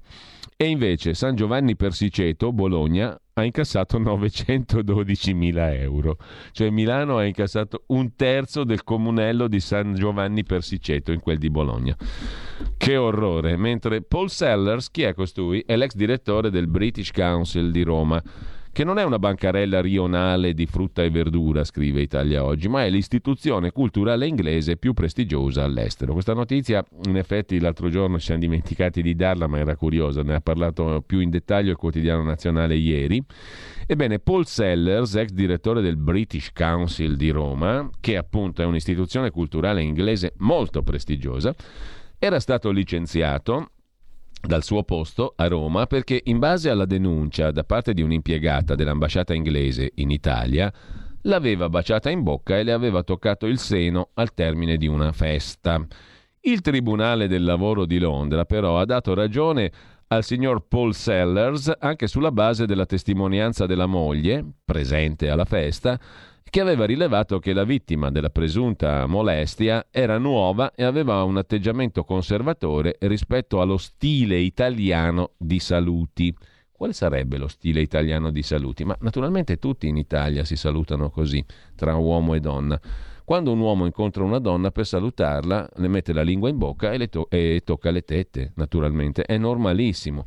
Per il Tribunale di Sua Maestà, quindi, gli italiani si saluterebbero baciandosi in bocca e toccando le tette alle donne, scrive Italia Oggi. In forza di questo convincimento, il Tribunale del Lavoro di Londra ha assolto il funzionario sporcaccione. Ognuno, viene da dire, ha la magistratura che si merita, scrive Italia oggi nel corsivo di prima pagina, diritto e rovescio. Adesso tutti gli inglesi arriveranno in Italia eh, limonando e buttando mani sulle tette delle donne italiane, ita- non italiane, chiunque. Un inglese incontra una donna per strada e la saluta così. Bisogna rifondare la medicina di base, scrive invece Carlo Valentini. A pagina 2, se non ce la fa il ministro della Sanità, intervenga il Premier. Sì, saluti e baci. Il 31 dicembre 2019 la Cina comunicava la diffusione di una polmonite di cause ignote a Wuhan. E da lì in avanti tutti a dire la medicina di base e di territorio. Saluti e baci dall'Italia, dalla bellissima, meravigliosa penisola. Eh, sempre da Italia Oggi, poi vi segnalo a passare il pezzo a pagina 4 di Domenico Cacopardo su Omicron. C'è stata una comunicazione errata. Il ministro Speranza deve cambiare stile, deve finirla con la paura e deve capire le caratteristiche della nuova pandemia. Insomma, sta Omicron è un'influenzetta. Anche Speranza deve finirla di metterci terrore. Eh, ehm, sempre da Italia Oggi poi mm, Tino Oldani fa un memo sulle donne in gamba, un memo per il sindaco maschilista di Milano Beppe Sala. Ci sono donne in gamba, la francese Pécresse, l'americana Sherman e la maltese Mezzola, eurodeputata del Partito Popolare Europeo, candidata a prendere il posto di David Sassoli alla presidenza del Parlamento Europeo. Il maschilismo del comune di Milano è stato censurato ieri da Pierluigi Magnaschi nella rubrica Diritto e rovescio su Italia Oggi. Il comune di Milano è guidato dal centro-sinistra PD Giuseppe Sala. Dovendo scegliere i dieci componenti della commissione paesaggi, ha nominato nove uomini, una sola donna, alla faccia delle quote rosa sempre sbandierata a parole ma negata nei fatti. Le candidature femminili erano 15 contro le 22 maschili, dunque un maschilismo indifendibile, scrive Oldani. Ci sono i dubbi degli economisti sul PNRR. E poi vi segnalo, sempre da Italia Oggi, un eh, articolo di Roberto Giardina da Berlino che ricorda che quanto accaduto a Milano la notte di Capodanno era accaduto anche a Colonia nel 2015-2016, il Capodanno 2015-16, la notte di San Silvestro del 2015, insomma. Per paura del razzismo si coprono gli autori delle violenze. Milano 2021 come Colonia 2015. La notte di San Silvestro un'orda di giovani stranieri aggredisce ragazze indifese. Una notte di violenze, polizia impotente. Che ciò sia avvenuto ai piedi del Duomo di Colonia e di Milano è coincidenza. Was zuge Wald führt? Cosa ha portato alla violenza è il titolo del commento di Elisa Britzelmeier pubblicato mercoledì sulla Süddeutsche Zeitung. La stampa tedesca cerca di essere precisa, quindi è lenta. La giovane collega, nata nell'89 anno del crollo del muro, nella sua biografia infor- informa di aver studiato a Roma, parla italiano, ama gli spaghetti, conosce l'Italia. Questo tipo di violenza è avvenuto in Germania e in Italia, spiega Britzelmeier sulla Süddeutsche Zeitung di mercoledì scorso, perché questi due paesi avrebbero un strutturale problema con la violenza sessualizzata. Il termine è suo e lo leggo per la prima volta, scrive Giardina. In altre parole sarebbe colpa nostra. Come a Milano qualcuno ha commentato che la responsabilità sarebbe della cultura patriarcale, sempre nostra. Poi Frau Elisa Britzelmeier si contraddice. Una donna su tre in Europa è stata molestata o abusata sessualmente. Germania e Italia non sono diverse. Precisare che gli aggressori siano musulmani, secondo lei, è stereotipo razzista. In Germania si è subito accusati di essere islamofobi, infatti è vietato precisare l'etnia delle vittime e degli autori di reati, ma a volte non si riuscirebbe a spiegare quanto avviene come a Colonia e molti quotidiani cominciano a violare la norma. Anche in Italia è consigliabile evitarlo, chi lo fa è giudicato di destra estrema. Nelle prime notizie, tra i primi probabili responsabili identificati ci sarebbero otto stranieri, tutti egiziani, poi scesi a quattro, gli altri erano italiani di seconda o terza generazione, cioè pur sempre figli di nip- o nipoti di immigrati. Sulla stampa tedesca si parla del Capodanno in Piazza Duomo, riportando il racconto di due ragazze, ventenni, tedesche di Mannheim, vittime delle violenze durate decine di minuti. Non so come si siano comportati gli agenti a Milano, ma neanche a Colonia intervennero per paura, perché là erano troppo pochi contro 2000 aggressori in gran parte del Nord Africa. Anche le donne urlavano ai loro compagni di non difenderle per non rischiare la vita. Difficile identificare colpevoli al buio. Vennero denunciati in, 2000, in 1210, ma i condannati furono 36 e nessuno è stato espulso dalla Germania. Giornali e tv non riportarono la notizia per cinque giorni per evitare la reazione popolare e tutelare la cancelliera Merkel. In settembre Merkel aveva lasciato entrare 1.100.000 profughi. A dicembre ci furono le violenze di lì a tre mesi. Poi si disse che gli aggressori non erano arrivati in quei mesi, ma questo non era vero.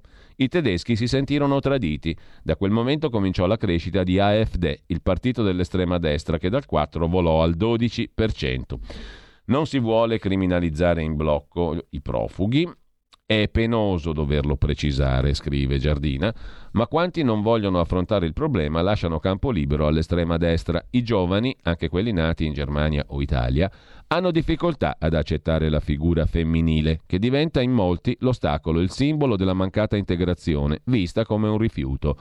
In giugno, a Würzburg, in Baviera, un giovane profugo somalo uccide a coltellate tre donne e ne ferisce nove, cinque gravi. Perché per strada aggredisce solo donne? Nel mondo arabo, conclude Roberto Giardina, la donna è rispettata, non viene aggredita perché è sotto tutela di un uomo. È importante dunque favorire e difendere le bambine e le giovani musulmane in Europa. Paradossalmente molte femministe si oppongono al divieto del kopftuch, il velo islamico, in nome di una presunta libertà individuale, ma le giovani che si ribellano devono affrontare reazioni violente in famiglia. Detto questo, vi segnalo, poi torniamo su questo argomento però perché ci sono mm, alcuni articoli che vale la pena citare, vi segnalo però, e qui elenchiamo un'altra serie di questioni extra Covid perché mh, mm, ci sono anche altre cose oltre a questa roba qua, intanto i rincari, c'è una pagina dedicata, pagina 11 dalla stampa di Torino, alla questione dei rincari, rincara la pasta, rincarano le colazioni al bar, il caffè al supermarket, e dopo gas e luce incombe anche il petrolio che può salire fino a 140 dollari al barile, più 48% il rincaro che rischia di colpire la colazione al bar, cappuccino più cornetto, più 20% l'aumento di prezzo a cui sembrano avviate le confezioni del caffè al supermercato, ritorniamo al caffè di cicoria, più 38% pasta e pane che stanno subendo il rincaro che trascina con sé tutti i farinacei. Dice Coldiretti il grano italiano è migliore di quello estero, costa meno. Battaglia del grano? Caffè di cicoria, che bei tempi, eh? Filiera Italia alla grande distribuzione dice non imponeteci vendite sotto costo. Parla Alberto Balocco, l'imprenditore piemontese del settore dolciario, panettoni eccetera, gruppo cuneese che produce dolci da ricorrenza e biscotti, insomma, dalla farina al burro sono prezzi pazzeschi, dice Balocco. Meglio non comprare da chi sta speculando. Le strozzature, i rialzi nella filiera produttiva e gli aumenti che vanno dal 10% dello zucchero al 40% delle semole. A rischio anche latte e uova. La situazione è insostenibile, un momento mai visto, dice il presidente della Balocco. Con queste cifre siamo costretti a riversare tutti i rincari sui consumatori finali. Per quanto riguarda poi i rincari, il caro bollette, Carlo Di Foggia sul Fatto Quotidiano si occupa dell'Enel che dà battaglia per tenersi gli extra profitti. Decreto in vista, ballano 2 miliardi di euro, scrive il Fatto Quotidiano, pagina 7. Il caro energia rischia di schiantare la ripresa. Il governo con ritardo sembra essere deciso a prendere di petto la situazione. Si annuncia una battaglia coi colossi del settore, in testa Enel, ma anche A2A, Edison, eccetera. L'idea fare un decreto entro fine mese, ma da impostare subito perché non è chiaro che governo ci sarà dopo il voto del Quirinale. I partiti lo chiedono in coro. Ieri un incontro a Palazzo Chigi, il ministro della transizione ecologica Cingolani ha fatto sapere di avere inviato prima di Natale 10 proposte a Mario Draghi. Al centro l'ipotesi di tassare produttori, fornitori o intermediari che hanno fatto profitti stellari in questi mesi, per usare le parole della vice ministro dell'economia Laura Castelli. Ipotesi avanzata mercoledì dal leghista Giorgetti e cavalcata dalla Lega, Salvini ha individuato l'Enel come principale bersaglio. Il caro prezzi sta martellando famiglie e imprese, specie energivore. Per le aziende si parla di costi per 30-40 miliardi. I rincari dell'energia originano dall'aumento del prezzo del gas, su cui pesa l'aumento dei consumi, lo strozzamento delle forniture russe legate alle tensioni sull'Ucraina. Il meccanismo che lega il prezzo dell'energia a quello del gas naturale è complesso e spiega perché sono stati fatti, si stanno facendo, extra profitti stellari. In sintesi, il costo dell'energia dipende dalla fonte energetica marginale, cosiddetta. Le rinnovabili non coprono il fabbisogno elettrico, pur avendo priorità nell'approvvigionamento rispetto all'energia termica, Quest'ultima deve coprire la parte mancante. La quota più importante prodotta usando gas naturale e questo detta il prezzo alla borsa elettrica. Questo sistema in teoria dovrebbe ottimizzare i prezzi, ma non tiene conto del tutto della crescita delle rinnovabili. Andate sul sito fondazioneium.it e cercatevi l'articolo di Mario Menichella, che contatteremo nei prossimi giorni e ne parleremo con lui perché sono 10 appunto le cause che determinano il prezzo del il costo delle bollette in Italia. Leggetevi il lungo articolo, sono 34 pagine con tanti grafici di, Meni, di Mario Menichella su fondazioneium.it. Con questo lasciamo anche il, il fatto quotidiano. La stampa Torna ad occuparsi invece di un'altra emergenza, quella della peste suina, emoria di cinghiali tra Piemonte e Liguria, crescono i timori per le esportazioni di carne, in ballo 1 miliardo 700 milioni di fatturato e di esportazioni. Stretta del governo, vietate le passeggiate, la pesca, la raccolta di funghi e tartufi in 114 comuni per evitare il contagio. Il Ministero della Salute ha indicato a 78 comuni in Piemonte, 36 in Liguria, quelli nella zona infetta per la peste suina africana, appunto di eh, vietare le passeggiate, la pesca, la raccolta di funghi e di tartufi. I cinghiali che invadono le campagne italiane sono in totale più di 2 milioni e 300 mila. 200 milioni di euro di danni all'agricoltura causati dalla fauna selvatica in quattro anni, 469 gli incidenti anche mortali provocati da cinghiali negli ultimi 48 mesi. Far fuori un cinghiale non è una cosa malvagia, diciamo così. In un bosco di castagni a 600 metri d'altezza nel comune di Fracconalto, al confine tra Piemonte e Liguria, è stato trovato lì. Era in cammino da un'ora con il mio cane da ferma. Ero in cammino da un'ora quando l'ho visto col mio cane da ferma. Era un cinghiale, un cinghiale riverso sul sentiero, non aveva un graffio, niente sangue. Strano, un animale giovane, sano, non troppo piccolo, agonizzante. Mi sono domandato come mai una bestia dovrebbe essere viva e sta morendo. Fabio Cavo, 37 anni, agricoltore, ha avuto l'accortezza di fare molta attenzione. L'ho girato con un bastone, non si muoveva quasi più, ho richiamato il cane perché non andasse a infilare il naso, ho subito telefonato a un mio amico che fa la caccia ai cinghiali. Era questo il secondo caso di peste suina scoperto in provincia di Alessandria. Lasciamo la stampa e torniamo invece al caso delle molestie a Milano. Sul Corriere della Sera di oggi, in pagina di cronaca nazionale, pagina 18, c'è l'articolo firmato da Cesare Giuzzi e Giuseppe Guastella eh, sulle altre denunce che stanno arrivando. Il copione per gli assalti, sempre quello, sempre quello che abbiamo descritto prima. Crescono le segnalazioni di giovani circondate e molestate. Si decide sui due fermi. Insomma, è stata una cosa che comincia ad assumere le proporzioni di un fatto di massa Caccia aperta alle prede in piazza Duomo a Capodanno, scrive il Corriere, dove non ci sono state solo nove vittime già accertate dagli inquirenti, ma anche una serie di molestie che hanno colpito più ragazze tra la folla che festeggiava il nuovo anno. Un'altra giovane si è fatta avanti con la Procura di Milano denunciando di essere stata anche lei, come le altre, accerchiata da nordafricani e toccata nelle parti intime, ma le vittime potrebbero essere molte di più, dicono il procuratore aggiunto Letizia Mannella e il PM Alessia Menegazzo che indagano per violenza sessuale di gruppo, rapina e lesioni. Segnalazioni non ancora formalizzate ce ne sono molte che raccontano lo stesso copione. Giovani donne circondate, molestate, abusate nella calca Ragazze che inizialmente, per paura o per aver dato poco peso agli episodi, hanno raccontato di essere state agganciate da gruppi di giovani, anche minorenni, con le medesime terribili modalità usate per aggredire le nove vittime, toccate e in alcuni casi denudate. I magistrati hanno acquisito anche l'intervista rilasciata da un'altra vittima a una TV. Le indagini di polizia hanno portato al fermo del 21enne torinese Abdallah Boughedra e del 18enne italo-egiziano Abdelrahman Ibrahim di Milano. Hanno già consentito l'identificazione di 18 giovani, 6 egiziani, 2 marocchini, 5 italiani e 5 italiani di origine nordafricana. Ieri i magistrati hanno ascoltato in videoconferenza le quattro giovani, tre provenienti dalla Toscana, che hanno subito molestia intorno a Luna in Galleria Vittorio Emanuele. A loro i poliziotti sono arrivati anche grazie a un video realizzato da Chiara, una giovane di Cesenatico. Ho pensato, ha detto la giovane, che ci fosse una rissa, ho preso il telefono, ho fatto il video.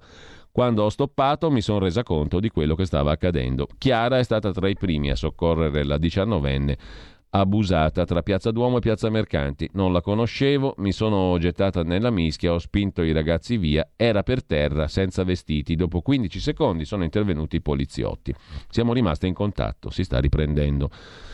Così sul Corriere della Sera, mentre ehm, c'è il caso, il commento di Elena Tebano, il dopo Colonia sulla Germania che adesso previene gli abusi. Le aggressioni di Capodanno a Milano sembrano il calco di quelle avvenute sei anni prima a Colonia, in un altro Duomo. Solo le dimensioni non sono paragonabili. Nella città tedesca furono colpite 662 donne, molestate, palpeggiate e derubate da magrebini, che le avevano prese di mira, protetti da una folla di mille uomini di origine nordafricana e medio orientale.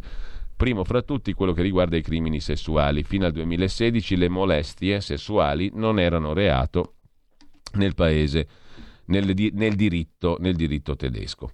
Um, e lasciamo il Corriere della Sera su questo tema per andare invece a Repubblica. Uh, Repubblica um, ci offre un'intervista alla super testimone di Milano, Chiara, che abbiamo già ascoltato, che abbiamo um, citato poco fa sul Corriere.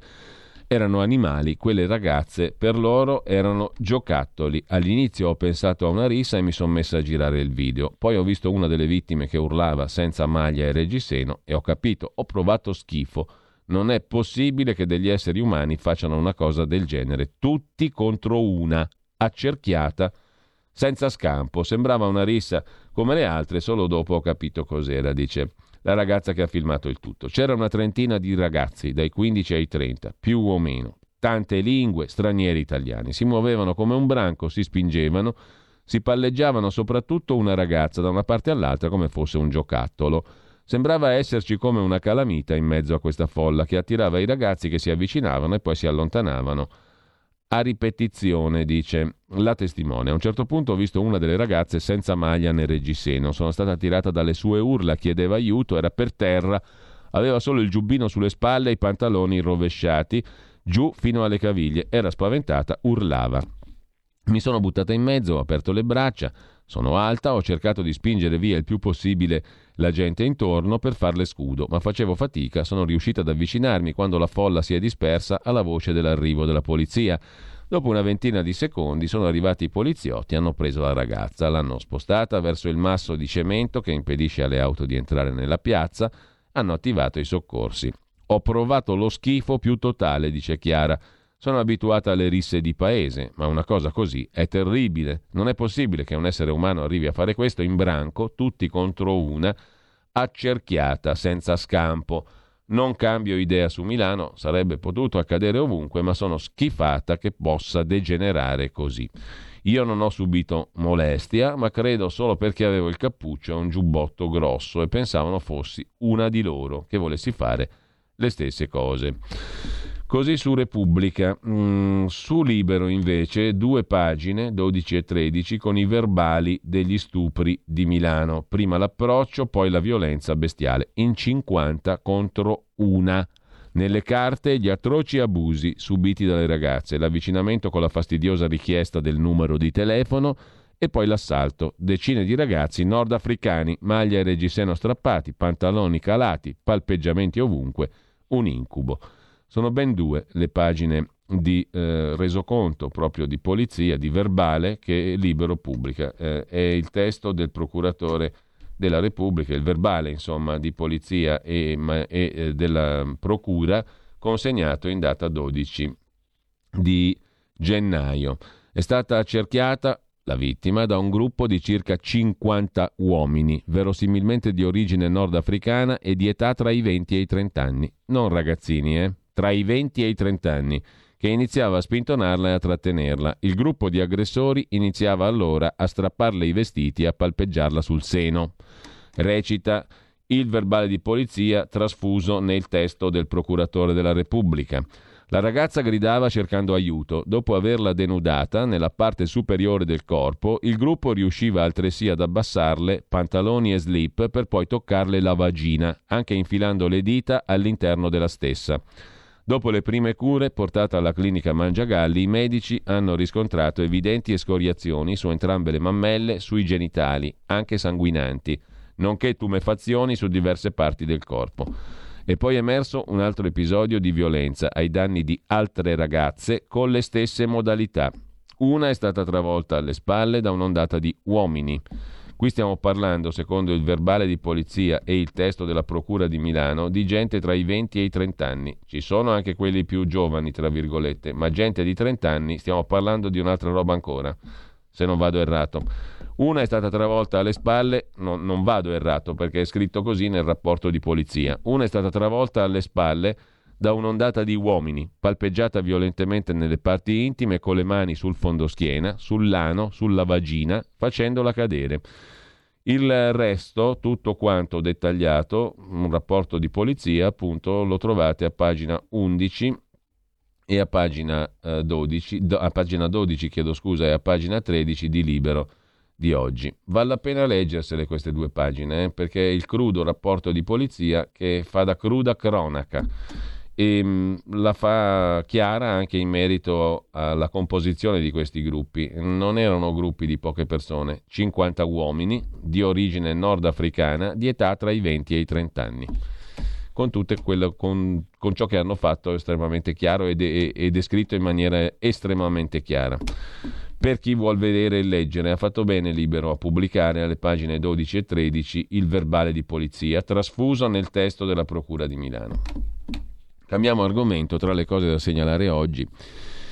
C'è anche la questione Montepaschi e la mail ne eh, parla Repubblica, pagina 18, in cui Davide Rossi annunciava il suicidio. Questa mail è stata creata dopo la sua morte. La polizia postale ha messo in dubbio questa che era la prova chiave utilizzata per chiudere il caso sotto la voce suicidio.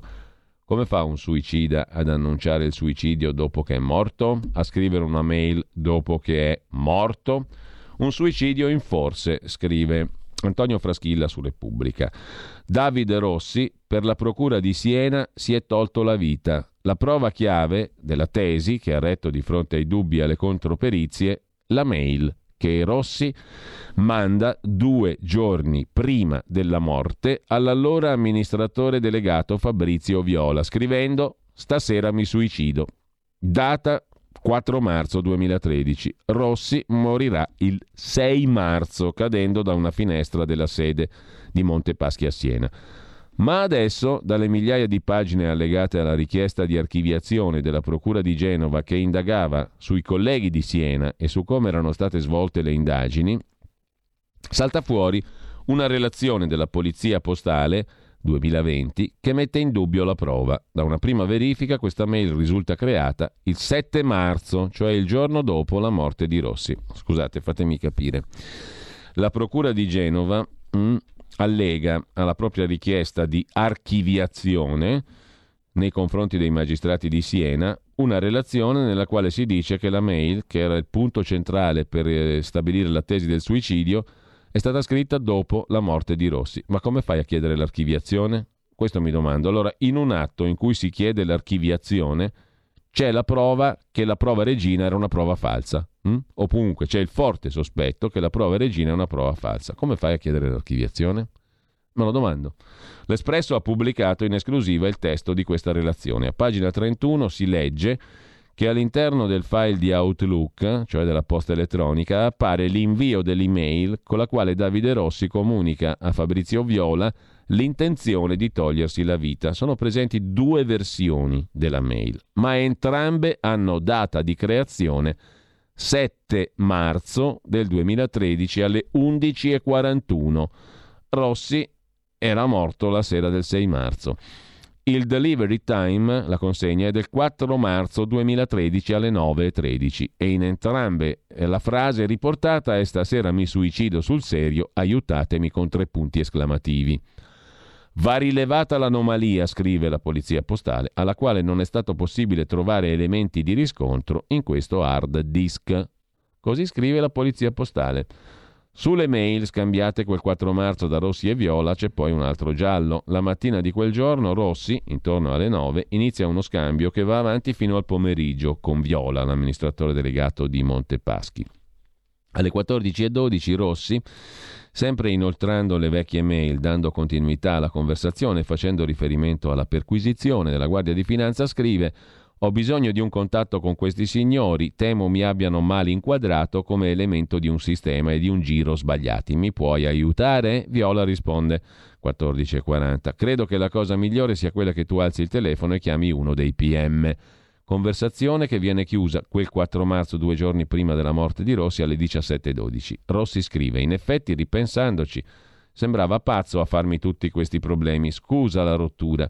La mail che annuncia il suicidio delle 10.13, nel mezzo di questo scambio. Ascoltato dai magistrati, Viola dice non ricordo di aver ricevuto questa mail delle 10.13 nella quale Rossi annunciava la sua volontà suicidaria. Cioè abbiamo la polizia postale che dice che la mail è del giorno dopo, Uh, il destinatario della mail che dice non ricordo di averla ricevuta quel giorno, cosa vogliamo di più? Cosa vogliamo di più per avere dubbi? Grossi dubbi, non piccoli dubbi.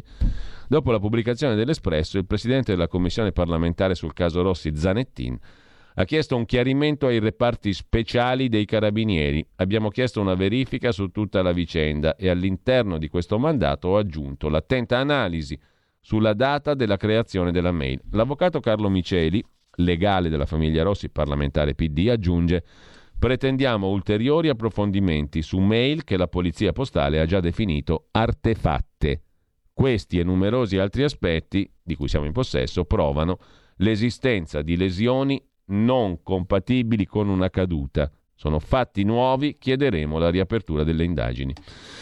Anche sul giornale Felice Manti si occupa delle ombre sul suicidio Rossi, mail falsa, ferite incompatibili. Una perizia smonta la prova decisiva per i PM e nel pool di esperti in commissione arriva anche Nordio, il magistrato di Venezia in pensione. I giochi per il Quirinale hanno congelato le audizioni della commissione parlamentare che indaga sulla strana morte di Davide Rossi, scrive il giornale. Ad avere la peggio sono Aldo Natalini, Antonio Anastasi, Nicola Marini, i tre magistrati di Siena che in audizione avrebbero voluto smentire la ricostruzione dell'ex comandante dei carabinieri di Siena, Pasquale Aglieco, che ne ha compromesso indagine e affidabilità, dipingendoli come depistatori, scrive il giornale.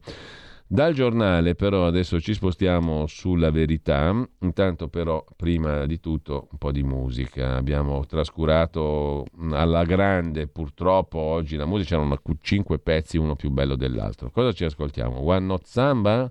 Alla chitarra un grandissimo Joe Pass, alla voce Ella Fitzgerald, sì, assolutamente sì. Ci ascoltiamo un pezzettino di questo meraviglioso brano.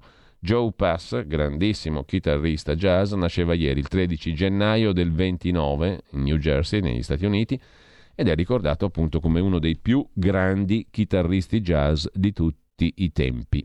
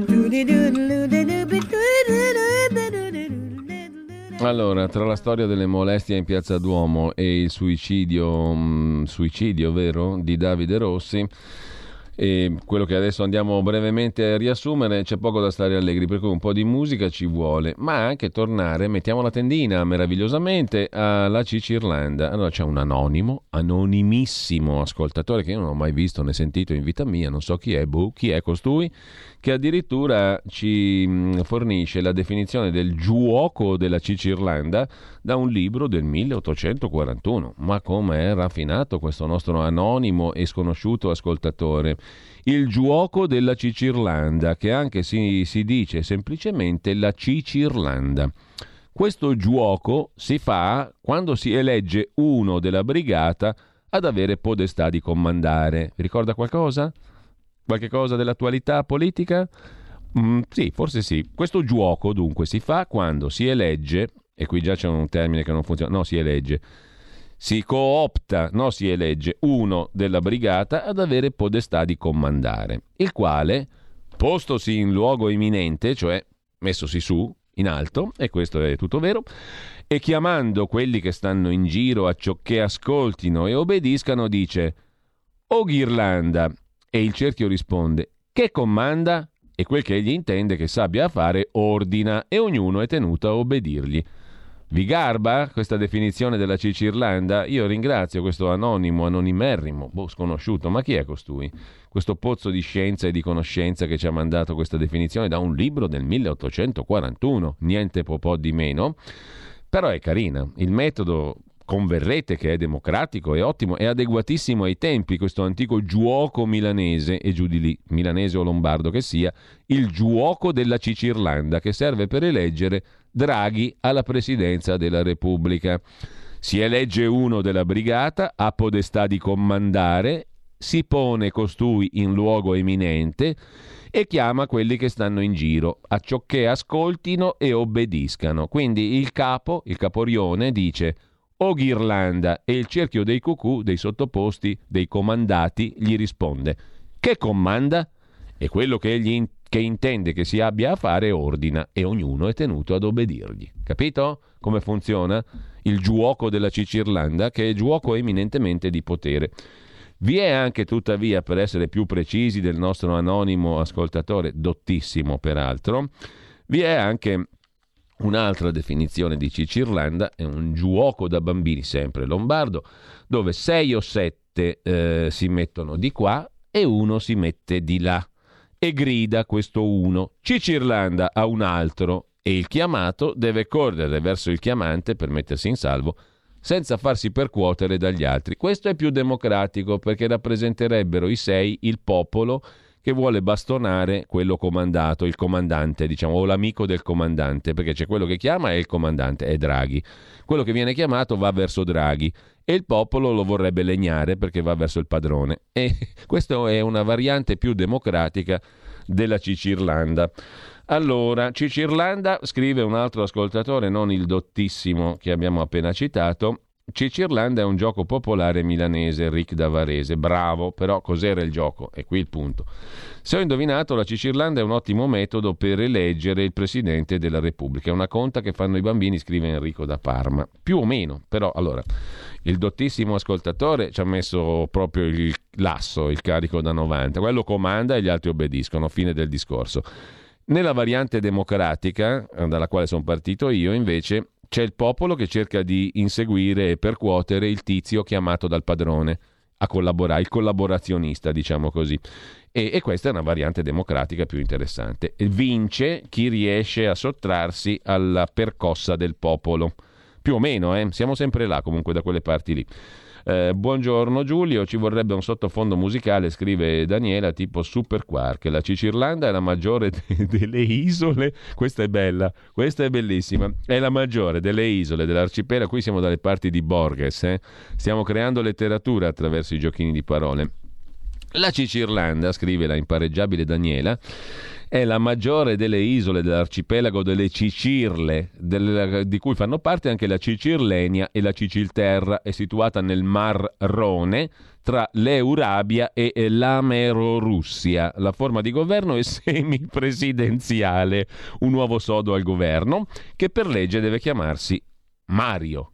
Daniela, ti amo, anche se non ti conosco. Ha scritto un pezzullo di poche righe che è una meraviglia. Grazie Daniela per questo messaggio straordinariamente efficace.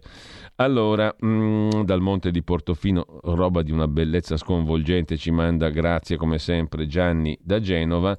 Maschi italiani, tutti a Londra, scrive, scrive, un altro ascoltatore o ascoltatrice, e salutate ogni bella donna che incontrate. E poi saremo noi, i cucù d'Europa, scrive questo ascoltatore. A proposito del fatto che è stato assolto il tizio che toccava le tette e metteva la lingua in bocca, perché in Italia si fa così, ha detto il giudice inglese. Quindi, maschi italiani, tutti a Londra. Eh, buongiorno Giulio, dal 15 febbraio sarò sospeso senza stipendio. Luca da Brescia. Sai cosa me ne può fregare a me dell'aumento del caffè al bar e degli altri aumenti? Se mi hanno tolto per legge lo stipendio. E tanto per gradire, scrive un altro ascoltatore, il pellet da 4,50 a 6,45 euro. Eh, niente male. Eh, mi sa che l'elezione avverrà proprio con questo metodo, scrive un ascoltatore. là là, che ha cuccato anche lui lo stesso libro del 1841 che ha cuccato il nostro dottissimo e sconosciuto ascoltatore di prima, Il giuoco della Cicirlanda. Ve lo ripeto, si elegge uno della brigata ad avere podestà di comando. Più che eleggerlo, sì, formalmente lo si elegge, giustamente, perché si fanno i voti. Quella roba antica che non conta più nulla. Si fanno i voti, si elegge e questo qui comanda. Il comandante si pone in luogo eminente e chiama quelli che gli stanno intorno perché facciano solo due cose ascoltino e obbediscano. E dice o ghirlanda e i cucù obbedienti rispondono che comanda? E quello a quel punto dà il suo comando e ognuno è tenuto ad obbedirgli. Questa è l'elezione del presidente Draghi. Il gioco della Cicirlanda, anche Luciana da Udine, come sempre attivissima ed efficacissima, ci è arrivata quando si elegge uno della brigata ad avere podestà di comandare in luogo eminente. E quale luogo più eminente, non a caso lo chiamano il colle più alto di Roma, se non il Quirinale? Quindi questa sarà l'elezione della Cicirlanda. L'abbiamo già definita questa elezione qua. Ricordatevi, come fa un suicida a mandare una mail dopo il suicidio? Talvolta i miracoli. Abbiamo avuto Gardini che ha riposto la pistola nel cassetto dopo che si è sparato. Ci dimentichiamo delle marocchinate del 44? Scrive un altro ascoltatore e non c'è bisogno di commento alcuno, naturalmente. Mm, e poi c'è un, un, altro anonimo ascoltatore, il cui audio mi rifiuto assolutamente di mandare in onda. E, e, è l'anonimo che prima ci ha mandato questo libro del 1841, ma insomma, adesso va bene tutti gli sfoggi di cultura, però c'è un limite. È per bacco, può far bacco. Uh, ascolto la vostra radio essendo leghista da una vita, ma quando mettete queste musiche, queste orrende canzoni, sono costretta a spegnere la radio e dopo ci dimentichiamo di riaccenderla. Beh, insomma, o- ognuno è libero, eh. la libertà è una roba bellissima. A proposito di musica, abbiamo un secondo brano musicale. Qui, ragazzi, qui so di far felice qualcuno, più di uno. O Sacrum Convivium, Franchinus Gaffurius. Sentite un po' che roba? Teorico musicale, compositore, cantore, insegnante, amministratore, uomo poliedrico per eccellenza, l'uomo rinascimentale per eccellenza. Dedito a numerose attività intellettuali e artistiche, questo portento di uomo nacque a Lodi il 14 gennaio del 1451. Visse e operò nel suo portentoso genio multiforme a Mantova, Genova, Napoli, Bergamo, Milano.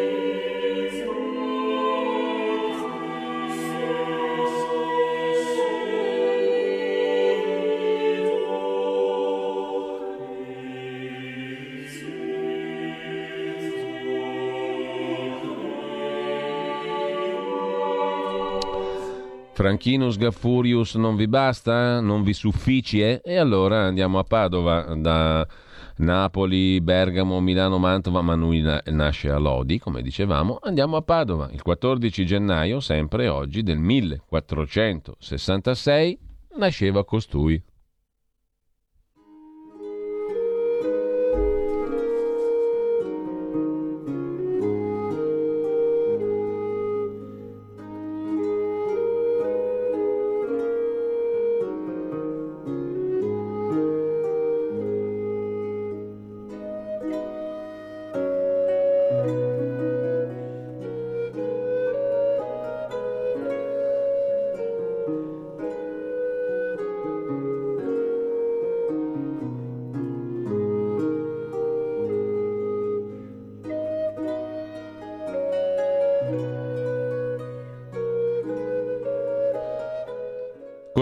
Angelo Notari, nasce a Padova il 14 gennaio 1466, studiò a Venezia, emigrò in Inghilterra, fu al servizio del principe Enrico II dal 1618 dal 1518 di Re Carlo II, l'opera più importante del Notari è stato il Prime Musiche Nuove.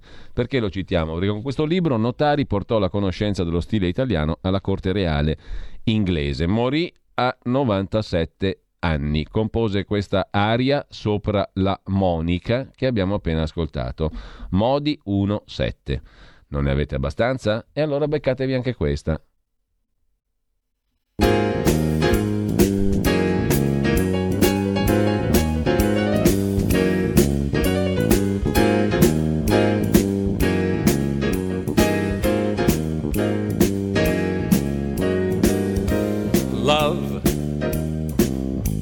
Exciting and new.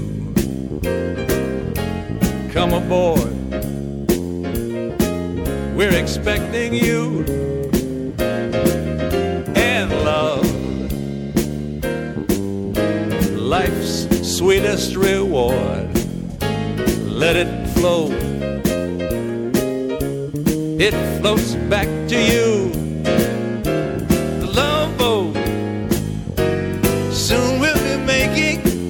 Another run. The Love Boat. Ma chi non ricorda Love Boat, eh, una serie televisiva statunitense ambientata sulla mitica nave da crociera prodotta tra il 77 e l'87 in Italia in onda su Canale 5 dal 1 giugno 1980. Questo brano era di Jack Jones che nasce il 14 gennaio 1938 a Hollywood, Los Angeles. Non vi basta ancora? Abbiamo il quinto brano, non c'è problema. Vai Federico.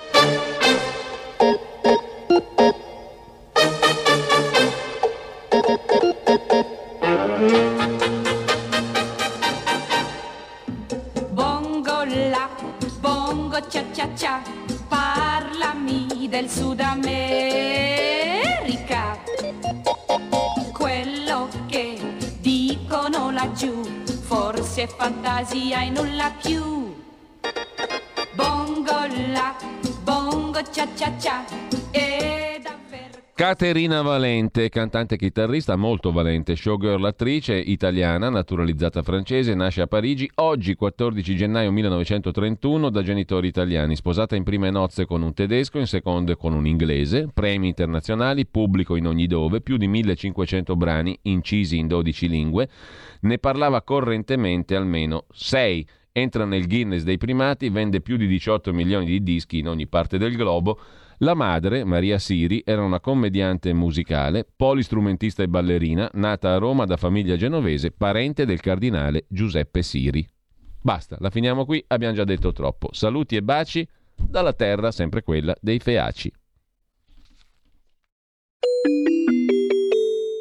Qui Parlamento. La ringrazio Ministro per uh, l'intervento che è stato estremamente chiaro. Il tema ovviamente è quello legato all'indice di vulnerabilità che se tutti, anche i futuri finanziamenti vengono erogati secondo questo criterio, le cose non cambiano, cioè i finanziamenti eh, andranno eh, ancora e eh, in, nella maggior parte ai comuni del sud che eh, ricordo, visto che c'è anche il ministro per, per, per il sud, vanno già al 40% alle amministrazioni del Sud. Quindi un ulteriore criterio di questo tipo non fa nient'altro che escludere la maggior parte dei comuni del nord. Perché vede, Ministro, il tema eh, le risorse impiegate ovviamente sono importanti e sono fondamentali soprattutto in questo momento di, di, crisi, di, crisi, economica. Però il problema è che bisogna valutare la bontà dei progetti e questa è la realtà, perché se viene poi rialti, eh, ripartito secondo dei criteri Istat, alla fine magari vengono finanziati dei progetti che hanno eh, magari di minore valore anche di carattere sociale eh, rispetto a magari alcuni comuni del nord che hanno presentato dei progetti ottimi e che non sono stati finanziati. Quindi non è tanto una mera rivendicazione di carattere territoriale, quindi nord-sud, ma che vengano finanziati i comuni che effettivamente presentano dei progetti che abbiano un'effettiva capacità di recupero anche di carattere sociale, di rigenerazione urbana legate a progetti di carattere sociale. Grazie.